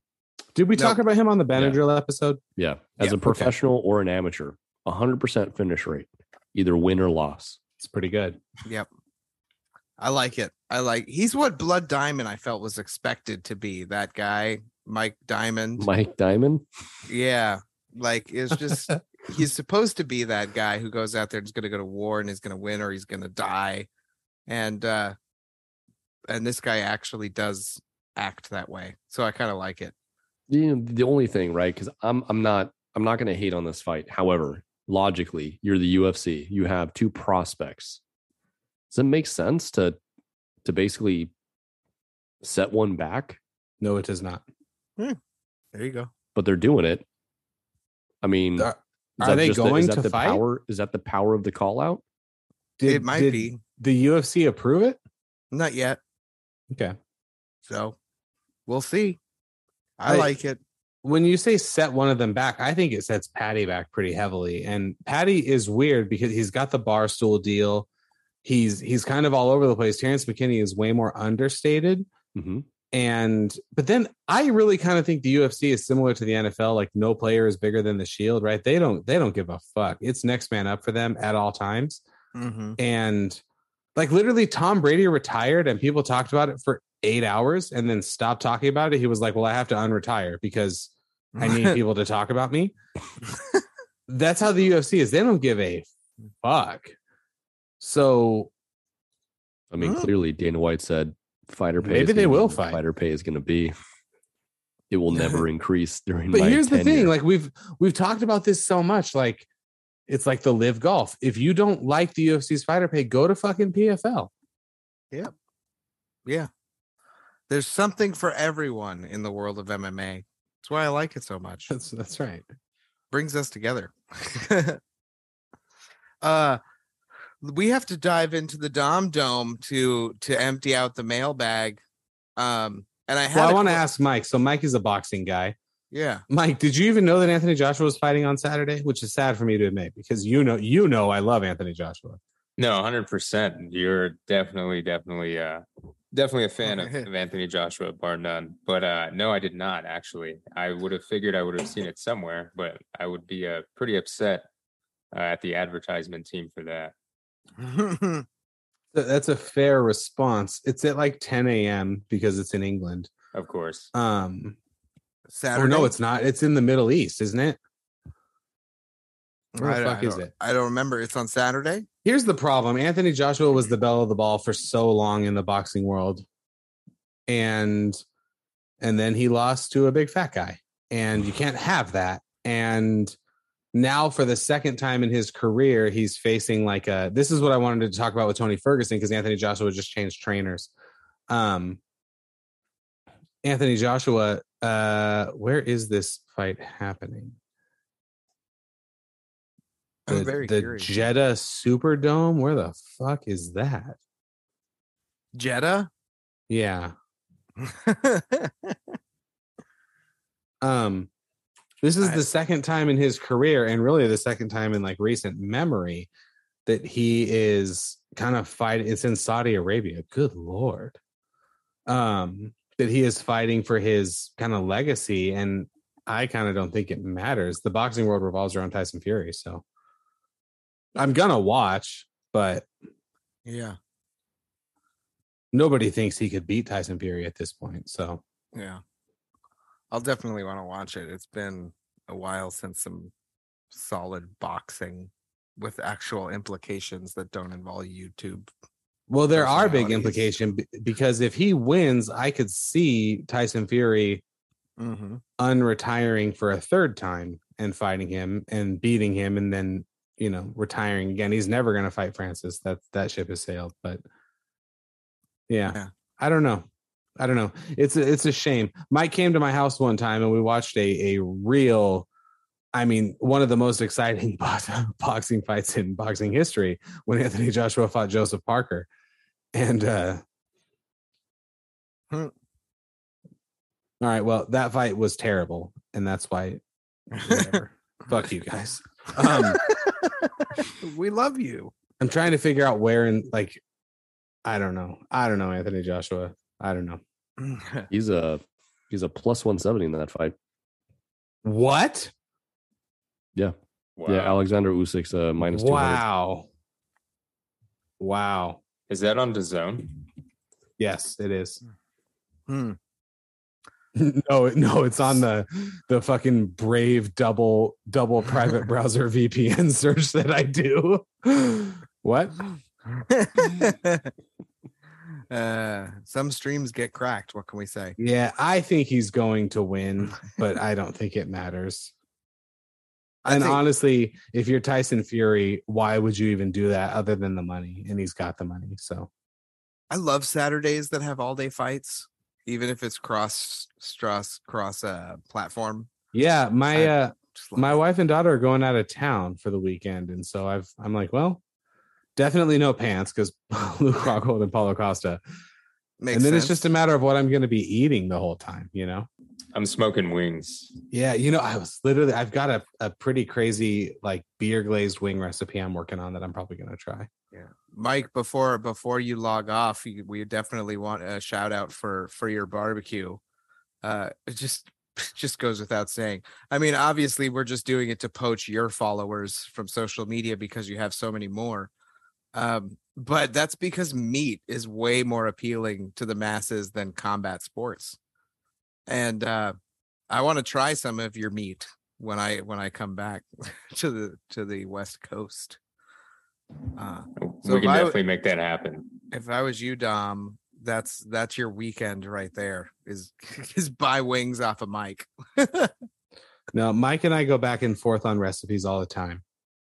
Ah, that's gonna this is gonna end up being a recipe show at some point. Dom, we have a question in the middle. Oh, hey. Mike, I gotta ask, you're a Padres fan. Oh yes. Here we go. Here we Tell me go. about your boy. Sorry, sorry, let me rephrase. We are both Padre fans. Tell me about your boy. Man, uh, definitely disappointed for sure. Um, took the wind out of my sails because I'm going tomorrow Yeah. I- with the expectation that I was going to see the amazing trio. but obviously that ship sailed until next year. Um, the only thing that I have to say really about it is that there's really no excuse, regardless, like whether or not it was intentional or not. Mhm. Uh, you have the best resources available to you compared to anyone else in the world. At that point, I mean, it's just a maturity thing. We saw it with him falling off the motorcycle, breaking his wrist after signing a, a three hundred million dollar plus contract. Yep. Um, and I don't know if any of you have seen, but the uh, the letter that they sent out, I think it was AJ Preller or the uh, the organization as a whole. it- Here, it here's the thing, Mike. You also know I'm a Rams fan. AJ Preller is my type of guy. He's like, I can't, I, I don't have a fucking Juan Soto playing in Double A, so you can have my whole farm system for him. Yeah, ba- basically, fuck them picks mentality. Fuck them picks. That's right. Hey, hey, Yeah. Mike, Mike. Let me ask you a question. Can you can you draft the Lombardi Trophy? Can you can you draft it? You can't. And and Mike, just refresh my memory. I'm I'm sorry. It's been it's been a few months. Who did the Rams beat to get to the Super Bowl? Jaquiski Tartt's hands.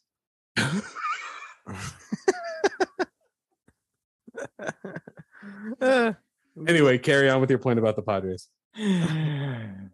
That was amazing. Um, so yeah, I, I don't know if any of you guys have seen the uh, press statement released by the Padres and AJ Preller, but uh, they basically said you better figure it out or it's you know you're gone. That's kind of the Uh, sentiment. I yeah, I'll call. I'll go ahead and call their bluff on that. He'll be back Yeah. in the lineup the second he's allowed to be. uh, But it's a a I- pretty powerful statement, though. I will say that if you haven't read it, check it out. have to now.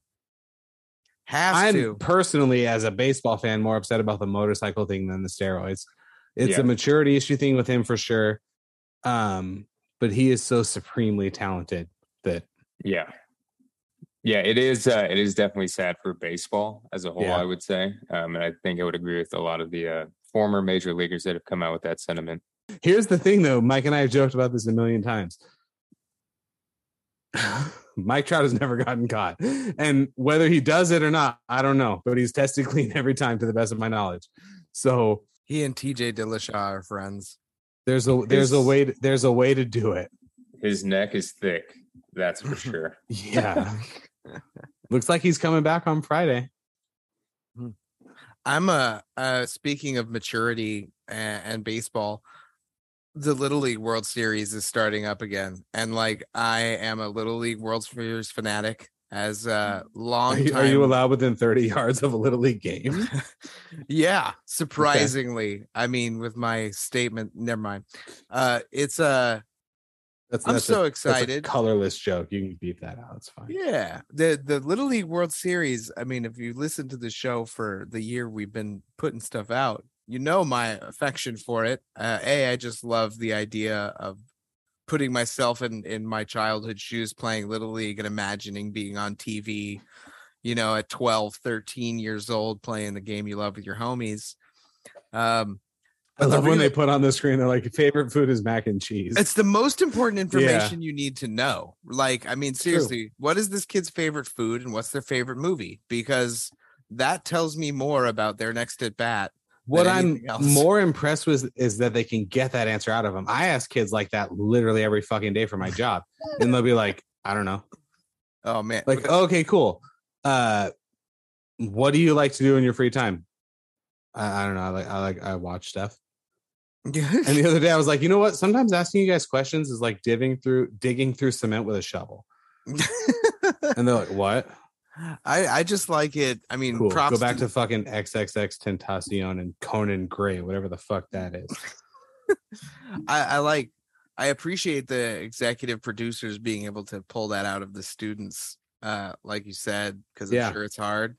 Uh, for me though, I just you can't predict little league baseball, and there's just something so fucking hilarious to me about watching athletes cry when they mess up.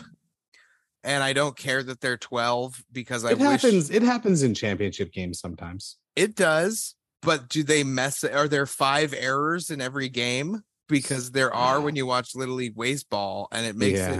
Do you remember the game? What was that damn baseball game for like Super Nintendo where there were mines in the outfield and like bombs and like it was like ah, it was like a great baseball game. But that's how I feel watching Little League Baseball is just every single play has the potential to be a play you have never seen or thought possible in a baseball game.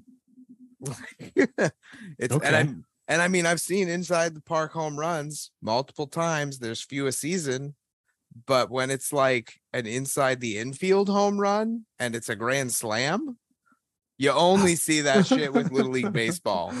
And like watching the players who fucked it all up crying. It's I'm an awful person. oh boy. Uh Aaron, Uh, do you also have opinions about the first round of the WNBA playoffs? Because those are going on too. what is that? Can location based MMA travel teams ever work? You know, can you have a roster of, you know, three heavyweights and three light heavyweights and and every city or major city has a team, you know, maybe comprised of 15 to 21 fighters, multiple per weight class and they travel. Yep. Um so here's the deal. This very well could work. It actually already does in the competition jujitsu world. okay. Okay. So so you'll see uh you'll see 10th planet against you know Gracie something in, in in the team championships. So there is a version of MMA where this does work. I for one am all fucking for it. me too. Uh Mike, you spend time on the on the links. Are you are you a live golf guy? No. Okay. Why? Just uh I guess you could say traditional type of guy. Fair. You are a classic man. That's true. Um, either way, they have a team thing that they're trying to make work. The team names are fucking stupid. Some of the logos are cool.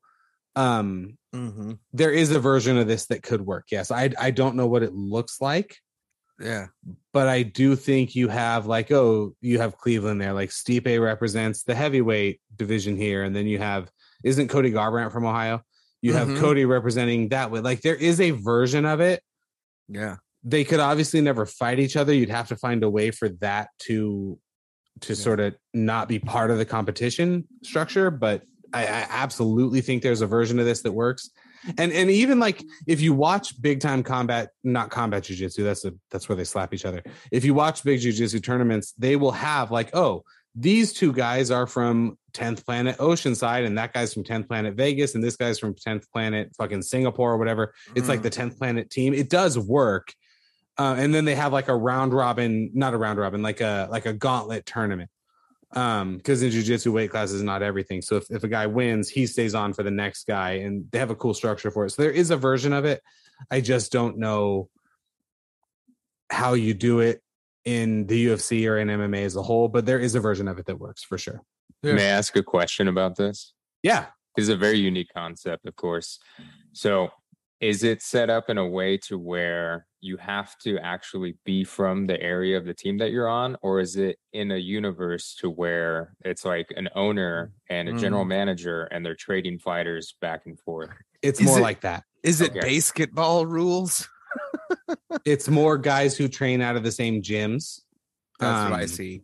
in Yeah. jujitsu anyway. So for sure, because like in jujitsu, the it's a big thing to kind of represent the gym that you train at. And um, when I was training very consistently at 10th Planet, there was a guy that came over pretty consistently from one of the Gracie schools that's nearby.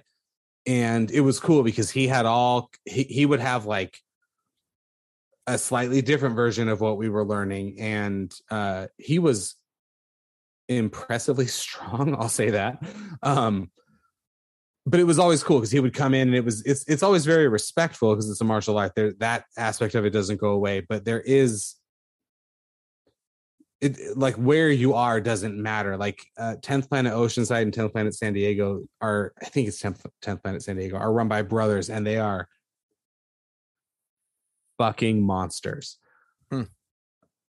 They will they will twist almost anyone on earth up into a pretzel and everyone knows it and that includes a lot of UFC guys. Um, they just don't do the striking and, and kickboxing part of it. But Um, and if I was better off the top of my head, I'd remember their names because they're in that world. They're they're famous. Um, so it's like you represent the gym that you're a part of, and when you go and train somewhere else, like it's a whole. There's a whole way you're supposed to conduct yourself, et cetera. So so to answer your question, um, you theoretically could have like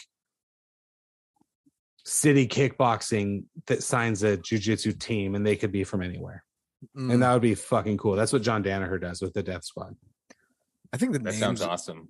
the names would be way way fun. Like I I picture like the Chicago could be like the South Side Slobber Knockers, and like See, that's that's like how Live Golf's team names are. Um, oh really? I do think too. There's a version of this. We had talked a while back about like, what if we had a competition where this round was only jujitsu and next round was only. I think it would be cool if almost like soccer, where the biggest players play for a club team and the national team. Excuse me. You know, Oh yeah. uh Ryan Hall fights in. Is that his name, Ryan Hall? Yeah. Yeah. yeah he fights in he yeah he fights in the ufc but he represents gracie barra jiu-jitsu in these tournaments like Yeah. I, I do think there's a version of it you know lebron james plays for the lakers and team usa but really he's a nike employee like there's a version of it that works I I think I have high hope for the PNMMAC, the pretty neat mixed martial arts championships myself. holy shit um and uh i think that we are onto something with that and the, like the new mexico aztecs i mean come on there's a there's just like there's so much there's there's powerhouses around the whole country that i think but it, it would fun. be like that it'd be like the jackson wink aztecs vegas they'd would be tough because here's the thing i guarantee you there are five guys at jackson wink that are world class jiu-jitsu players guaranteed Yeah. Vegas vegas has a big 10th planet scene so and, and a gracie scene so they that'd be a problem. But that's specifically jiu-jitsu but you could expand on that. I i think that's a cool idea. Hey next time it'll be a future topic on the pretty neat podcast. I think that's for sure. We could like build a team or something and honestly the african team is going to be a serious problem. Oh my geez because they have the ultimate eraser is the thing. Mm-hmm. Yeah all of them yeah that's true that's true Uh what uh I think this is kind of putting a cap on the episode. I mean, I know we we didn't cover a couple of things from the uh the the re-recap, but we covered all the main things we were going to and dang, we we recorded a boatload for this episode already. I can't wait to listen to it all while I edit it. Mike, you have a you have an early Super Bowl pick. Ooh. okay. Um definitely not a hater, but the Rams are not gonna repeat. I'm just gonna say it now. Okay, you are a hater, but here's the thing: it is damn near impossible to repeat in the NFL. So that's I can that's fine. Um, the AFC is going to be insane this year, and I'm so excited because my brother has season tickets for the Chargers, so I'm definitely going to go see Oh, one nice. of those. Nice. Um, but I think it's definitely going to be someone out of the AFC. Um, and if it is Really? anyone out of the AFC, um, I would like to see the Bills finally take it. Hmm. The Yeah. Bills. I wouldn't It's, it's gonna happen for them one of these years for sure. I think they're destined. I really do. Who is going to win the NFC West, Mike? It all it all stems on Trey Lance, man. I think uh I What? think if Okay, okay. what did you just say? I think it stems on Trey Lance. I really do. you got Dom's wheels turning. I'm enjoying it. Yep. Because if uh, if he is at least half of what everyone says or thinks he's going to be with Kyle Shanahan, it's going to be pretty nutty. And the defense this year is going to be pretty damn good, potentially better than 2019, which was an Um, incredible defense. I'm Definitely not the Seahawks, definitely not the Cardinals, but it'll come down between the Rams and the Niners for sure. Mike. you know I love you. But that is a that is a ridiculous take. You just said, you just said out loud, hmm a division hinges on a quarterback who has how many pro snaps? Two starts. Thank you. Mhm. Who is somehow going to going to topple the defending world champions? Who are fully yes. healthy and brought everyone back and actually improved in many ways? I wouldn't say you guys improved. What? I mean, you guys lost your starting left tackle. That's huge. Yeah, Well, he they, retired. they signed Yeah, they signed huge. Bobby Wagner and, And, they uh, brought in Allen Robinson. They did. They did. Um, but uh, what do you think about Matt Stafford's arm fatigue? It says he's right on track. I'm looking at it right now as of nine hours ago. I think. I think that I, I want to be I want to be honest. Matt Stafford's elbow is a serious point of concern in my life at this moment in time. Um, I think that could be a storyline all year. I'm just throwing that out there. it certainly could. I will say this though: he showed in Detroit he is tough as nails. he is. He is an Iron Man without a doubt. will I have real questions about his in-season decision making, as far as Yeah. where he throws the ball, when, and to whom. are a couple of what the hell moments for sure. we didn't see that in the playoffs at all. So I understand what you're doing. For those of you who don't know, Mike is the 49ers fan. I understand what you're doing. As your friend and someone who cares about you, I want you to stop. Okay. Because they backed into the playoffs last year. And I'm sorry, but this does not hinge on Trey Lance. Although I can't, I have to concede the 49ers basically have the Rams number. So we'll see. It's going to be interesting. It's definitely they going to be play October 30th and October 3rd, twice in October. Holy shit. We Mhm. should go on October 30th. That would be insane. That's that's in LA. We should go. that would be a that would be a time for sure. Yeah. Let's let's I'm going that. to the uh, the Vegas one on uh, the first, which Vegas one? the Niners uh, Raiders game on January first. That's It's going to be insane. That's The- fucking incredible. They're playing the Rams are playing Vegas, which is weird to say. They're playing the Raiders at home in December. We were my wife and I were just in Vegas and we talked about if that 12-8 game, because my birthday is the 11th, was in Vegas, we would go for that. But Mm. maybe we'll go to the LA one. They have the Packers, the Broncos there. The Rams have a tough schedule. Yeah.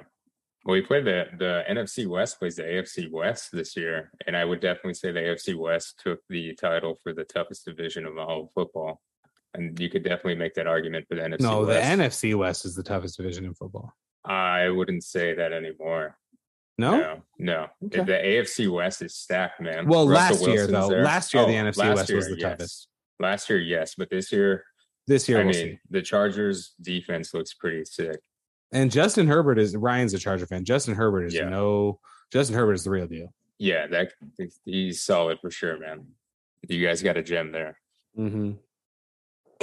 How about that Kyler Murray? You have to do four hours of film study a week contract. That's embarrassing. yeah. Like an absolute embarrassment. And they But just what do you do? Keys to him. Yeah, I mean, you're stuck. but what do you do? point. You can't get rid of a talent like that. No, you just hope he uh he grows that maturity, professional Yeah. maturity. Didn't didn't they back that that They clause off? did. They Yeah. did. Yeah. they did. He's part of like fucking FaZe Clan or something though. So he, I, I get it, but Yeah, yeah. Uh-huh. Packers, Broncos, Chargers, Seahawks. Yeah. Buccaneers. um, the one thing We'll. The one thing I will say is that I would give the Rams the advantage this year without a doubt, simply because they play earlier in the year. I think it could be potentially different if it was later in the year. against the Niners. Yeah. That's fun that you think that. Now, when the Rams and the Niners played at some would say the latest point in the year, what happened? You're talking about the NFC Championship game? Yeah. Yeah. I'm just gonna do this. I'm just just right here. Just right here. Okay. Just right here. hey, you had the ball right through your hands. You deserve to lose if you can't keep it. It's true. Uh-huh. Very true. Where do you think Beckham's gonna end up? I don't think he re-signs with the Rams. You don't think so? I don't.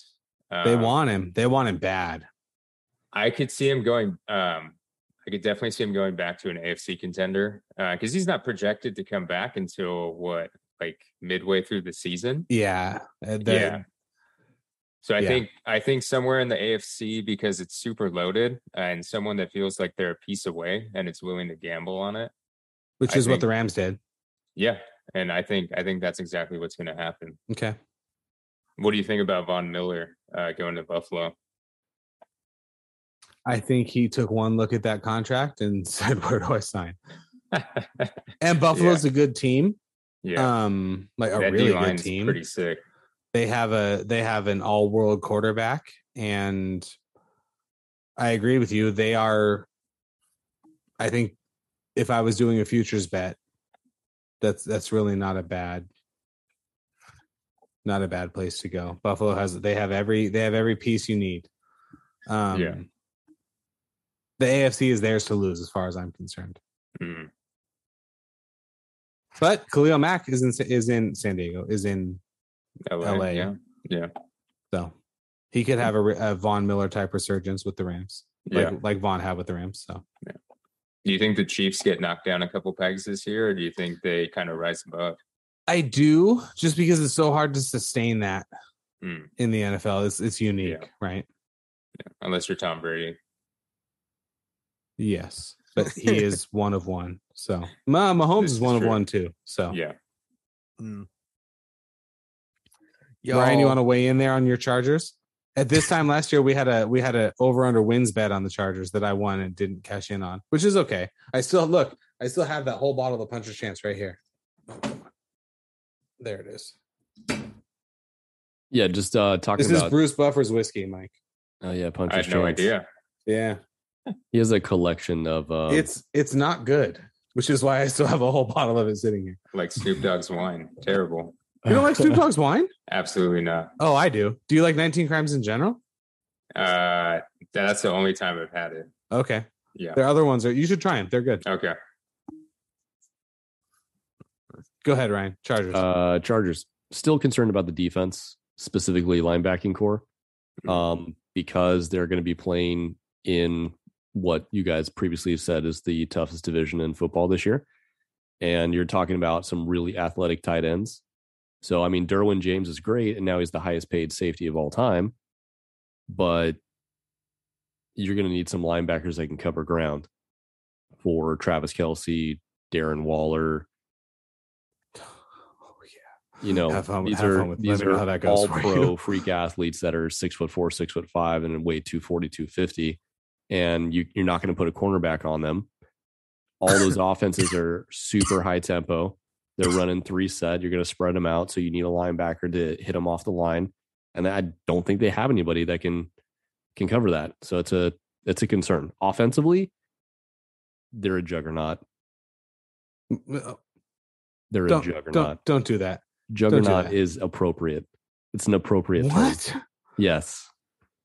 One of the top Oh five quarterbacks in the league. You have it. Top five quarterbacks in the What league. did you? Justin Herbert, top five. Dark horse to win- win MVP this year. Yes. Name me four. Name me four. Four better quarterbacks Tom Brady. at this point in time in his career Yes. this year. for one Tom Bra- season. Tom, Brady, Tom Brady is better Aaron than Rodgers. Justin Herbert right now. Aaron Rodgers, Patrick Yeah. Mahomes, Matt Stafford. Matt Stafford is not better. I wouldn't than throw Justin Matt Herbert. Stafford up there. Oh, oh, oh. Okay, okay. I wouldn't. I'm sorry. Who has a Super Bowl ring? Sorry, Homer. We're not talking about winning a Super Bowl. We're talking about a better NFL player. It's- Josh it's a team Allen. sport. Josh Allen. Josh Allen, I, I I would be. I would. Dak Prescott. No, Dak Prescott. Yes, Russell. Wilson. I would not put Dak up there at all. Now, now, if the question is who would I rather have on my team today, I'm not putting Dak or Russell Wilson there. But Russell Wilson is a better quarterback than Justin Herbert. Right now, Yes. I disagree. Okay, Deshaun Watson, if he plays. I disagree on multiple. Lamar levels. Jackson. Uh, okay. You know, Lamar Jackson is super controversial in terms of rankings. Mhm. So they could really go either way with him. This is this is We're gonna need a whole nother Uh, episode. the the fact that you would just be like, oh, he's the top five quarterback. top five quarterback in the league. And I'm It's the totally homer. subjective. And I'm the homer for saying the defending Super Bowl champion. well, starting when you said quarterback that is a better Stafford quarterback? was a better quarterback this year than Justin Herbert, Okay, you want It's a to you want to do some stats? You want to do some stats? This has wanna be some another stats? episode. Do you want to do it? Do you want to do it? You What wanna- this you wanna do stats that? from last year? Yeah, absolutely. We need a do stats. it. We need a Oh, stats no, no, no, no. battle. We're doing it right now. Who threw Yeah. for more yards? I don't know. Actually, Herbert did for by about 120. They were they were 20 actually stats. second and He's third. Threw Okay, for over five thousand yards. who who threw for more touchdowns? Uh, Matt Stafford. Matt Stafford did. Okay. And who won the Super Bowl? Uh, let's oh let's let's do a fun one. Who had more postseason touchdowns? oh, I know the answer. It was Matt Stafford. Yes, I mean in a landslide victory. This is crazy. Actually, But you know what- I will. I will. You're basing this analysis off of last year's stats, and now we're talking about I will we're, we're forecasting for what's going to happen in 2022. I will concede. Stafford and Herbert are probably battling for fourth and fifth, respectively, in the best quarterback in the NFL rankings. hmm. I would confidently say that Stafford and Herbert are at least top seven, top eight. Mm, And truly, and I actually think uh, Kyler Murray is better than Justin Herbert. Kyler Murray at his best. And I think Kyler Murray at his best is better than Matt Stafford. The point is, just they both have Super Bowl level quarterbacks, the Rams and the Chargers. And Justin Herbert should be the quarterback there for 15 years, as far as I'm concerned. So I'm, I'm not, this is not an anti Justin Herbert rant. Sure, I, I want to be honest. I, I actually am This very purely subjective. Because we're well, we're it's not, 'cause we're can look at their numbers. forecasting for what's going to happen. What has mhm. not happened. This is not objective. This is subjective. Yeah. There has to we there's gonna we're gonna have to do a second. I mean, we're lucky it's not the pretty neat MMA podcast. You know, it is the pretty neat podcast. There there might be right. a necessity to do another episode per week. So another subjective opinion the athletic has Aaron Rodgers at number one, Mm-hmm. Patrick Mahomes, Tom Brady, Mm-hmm. Josh Allen, Mm-hmm. and Justin Herbert at number five. Okay. Number six, Joe Burrow. Tier two, That's a little number recency seven bias, is but Matthew, okay. Matthew Stafford. Hmm. Then Russell Wilson, then Deshaun Watson, and then Lamar Jackson. So essentially all the people that we named in what are this is a subjective opinion of the athletic in the top 10. However, they have six through 10 in tier two. Yeah. And in fairness, it's really it's Rodgers, Mahomes, Brady in some order. And then it's kind of like four through nine is like a week by week thing in some ways.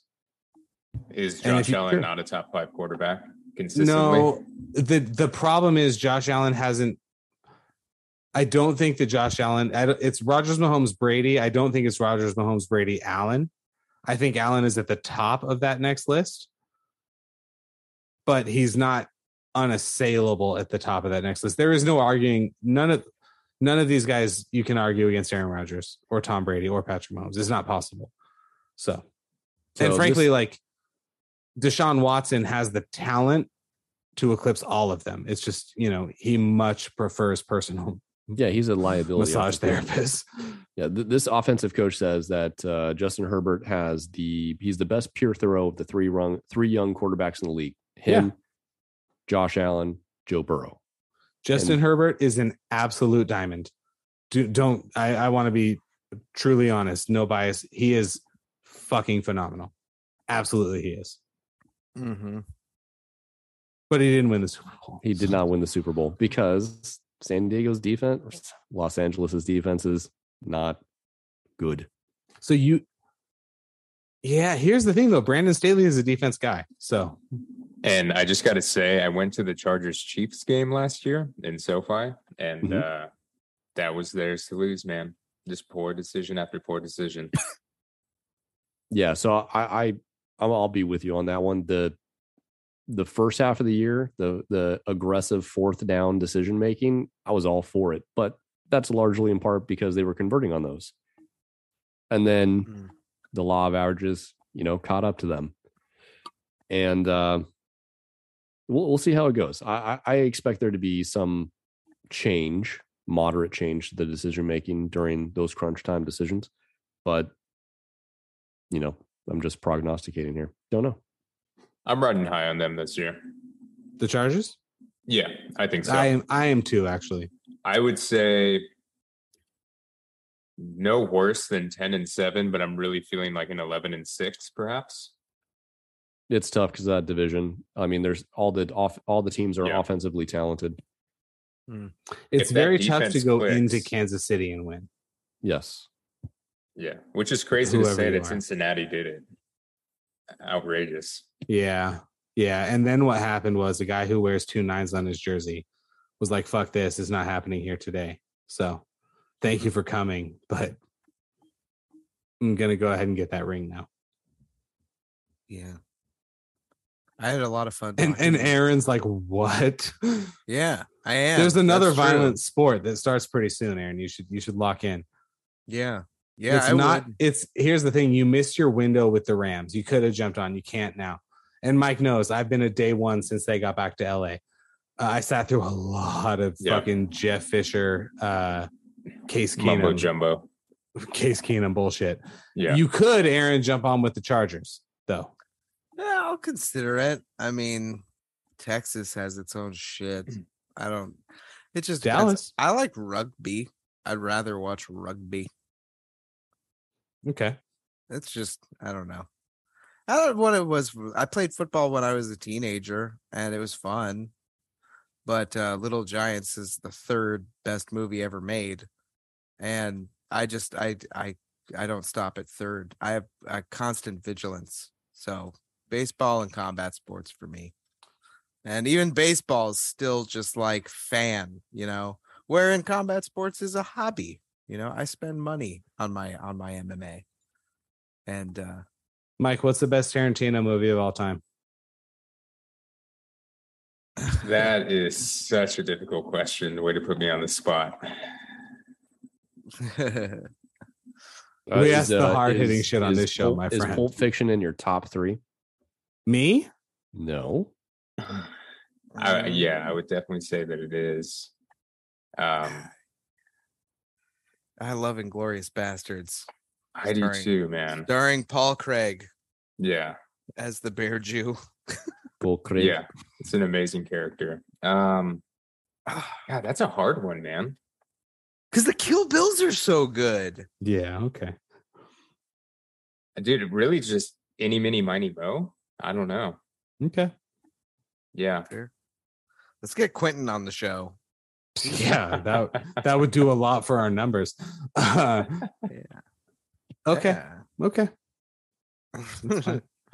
what should we go out on today? It's almost tomorrow for me, and uh I want to make sure that I can sleep at some point. That's What should we go out on? I'll say it. The Hateful Eight is top three.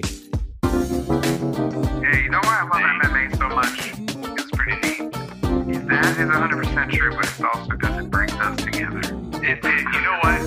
Violence really does bring people together. Yes, let's get back to violence.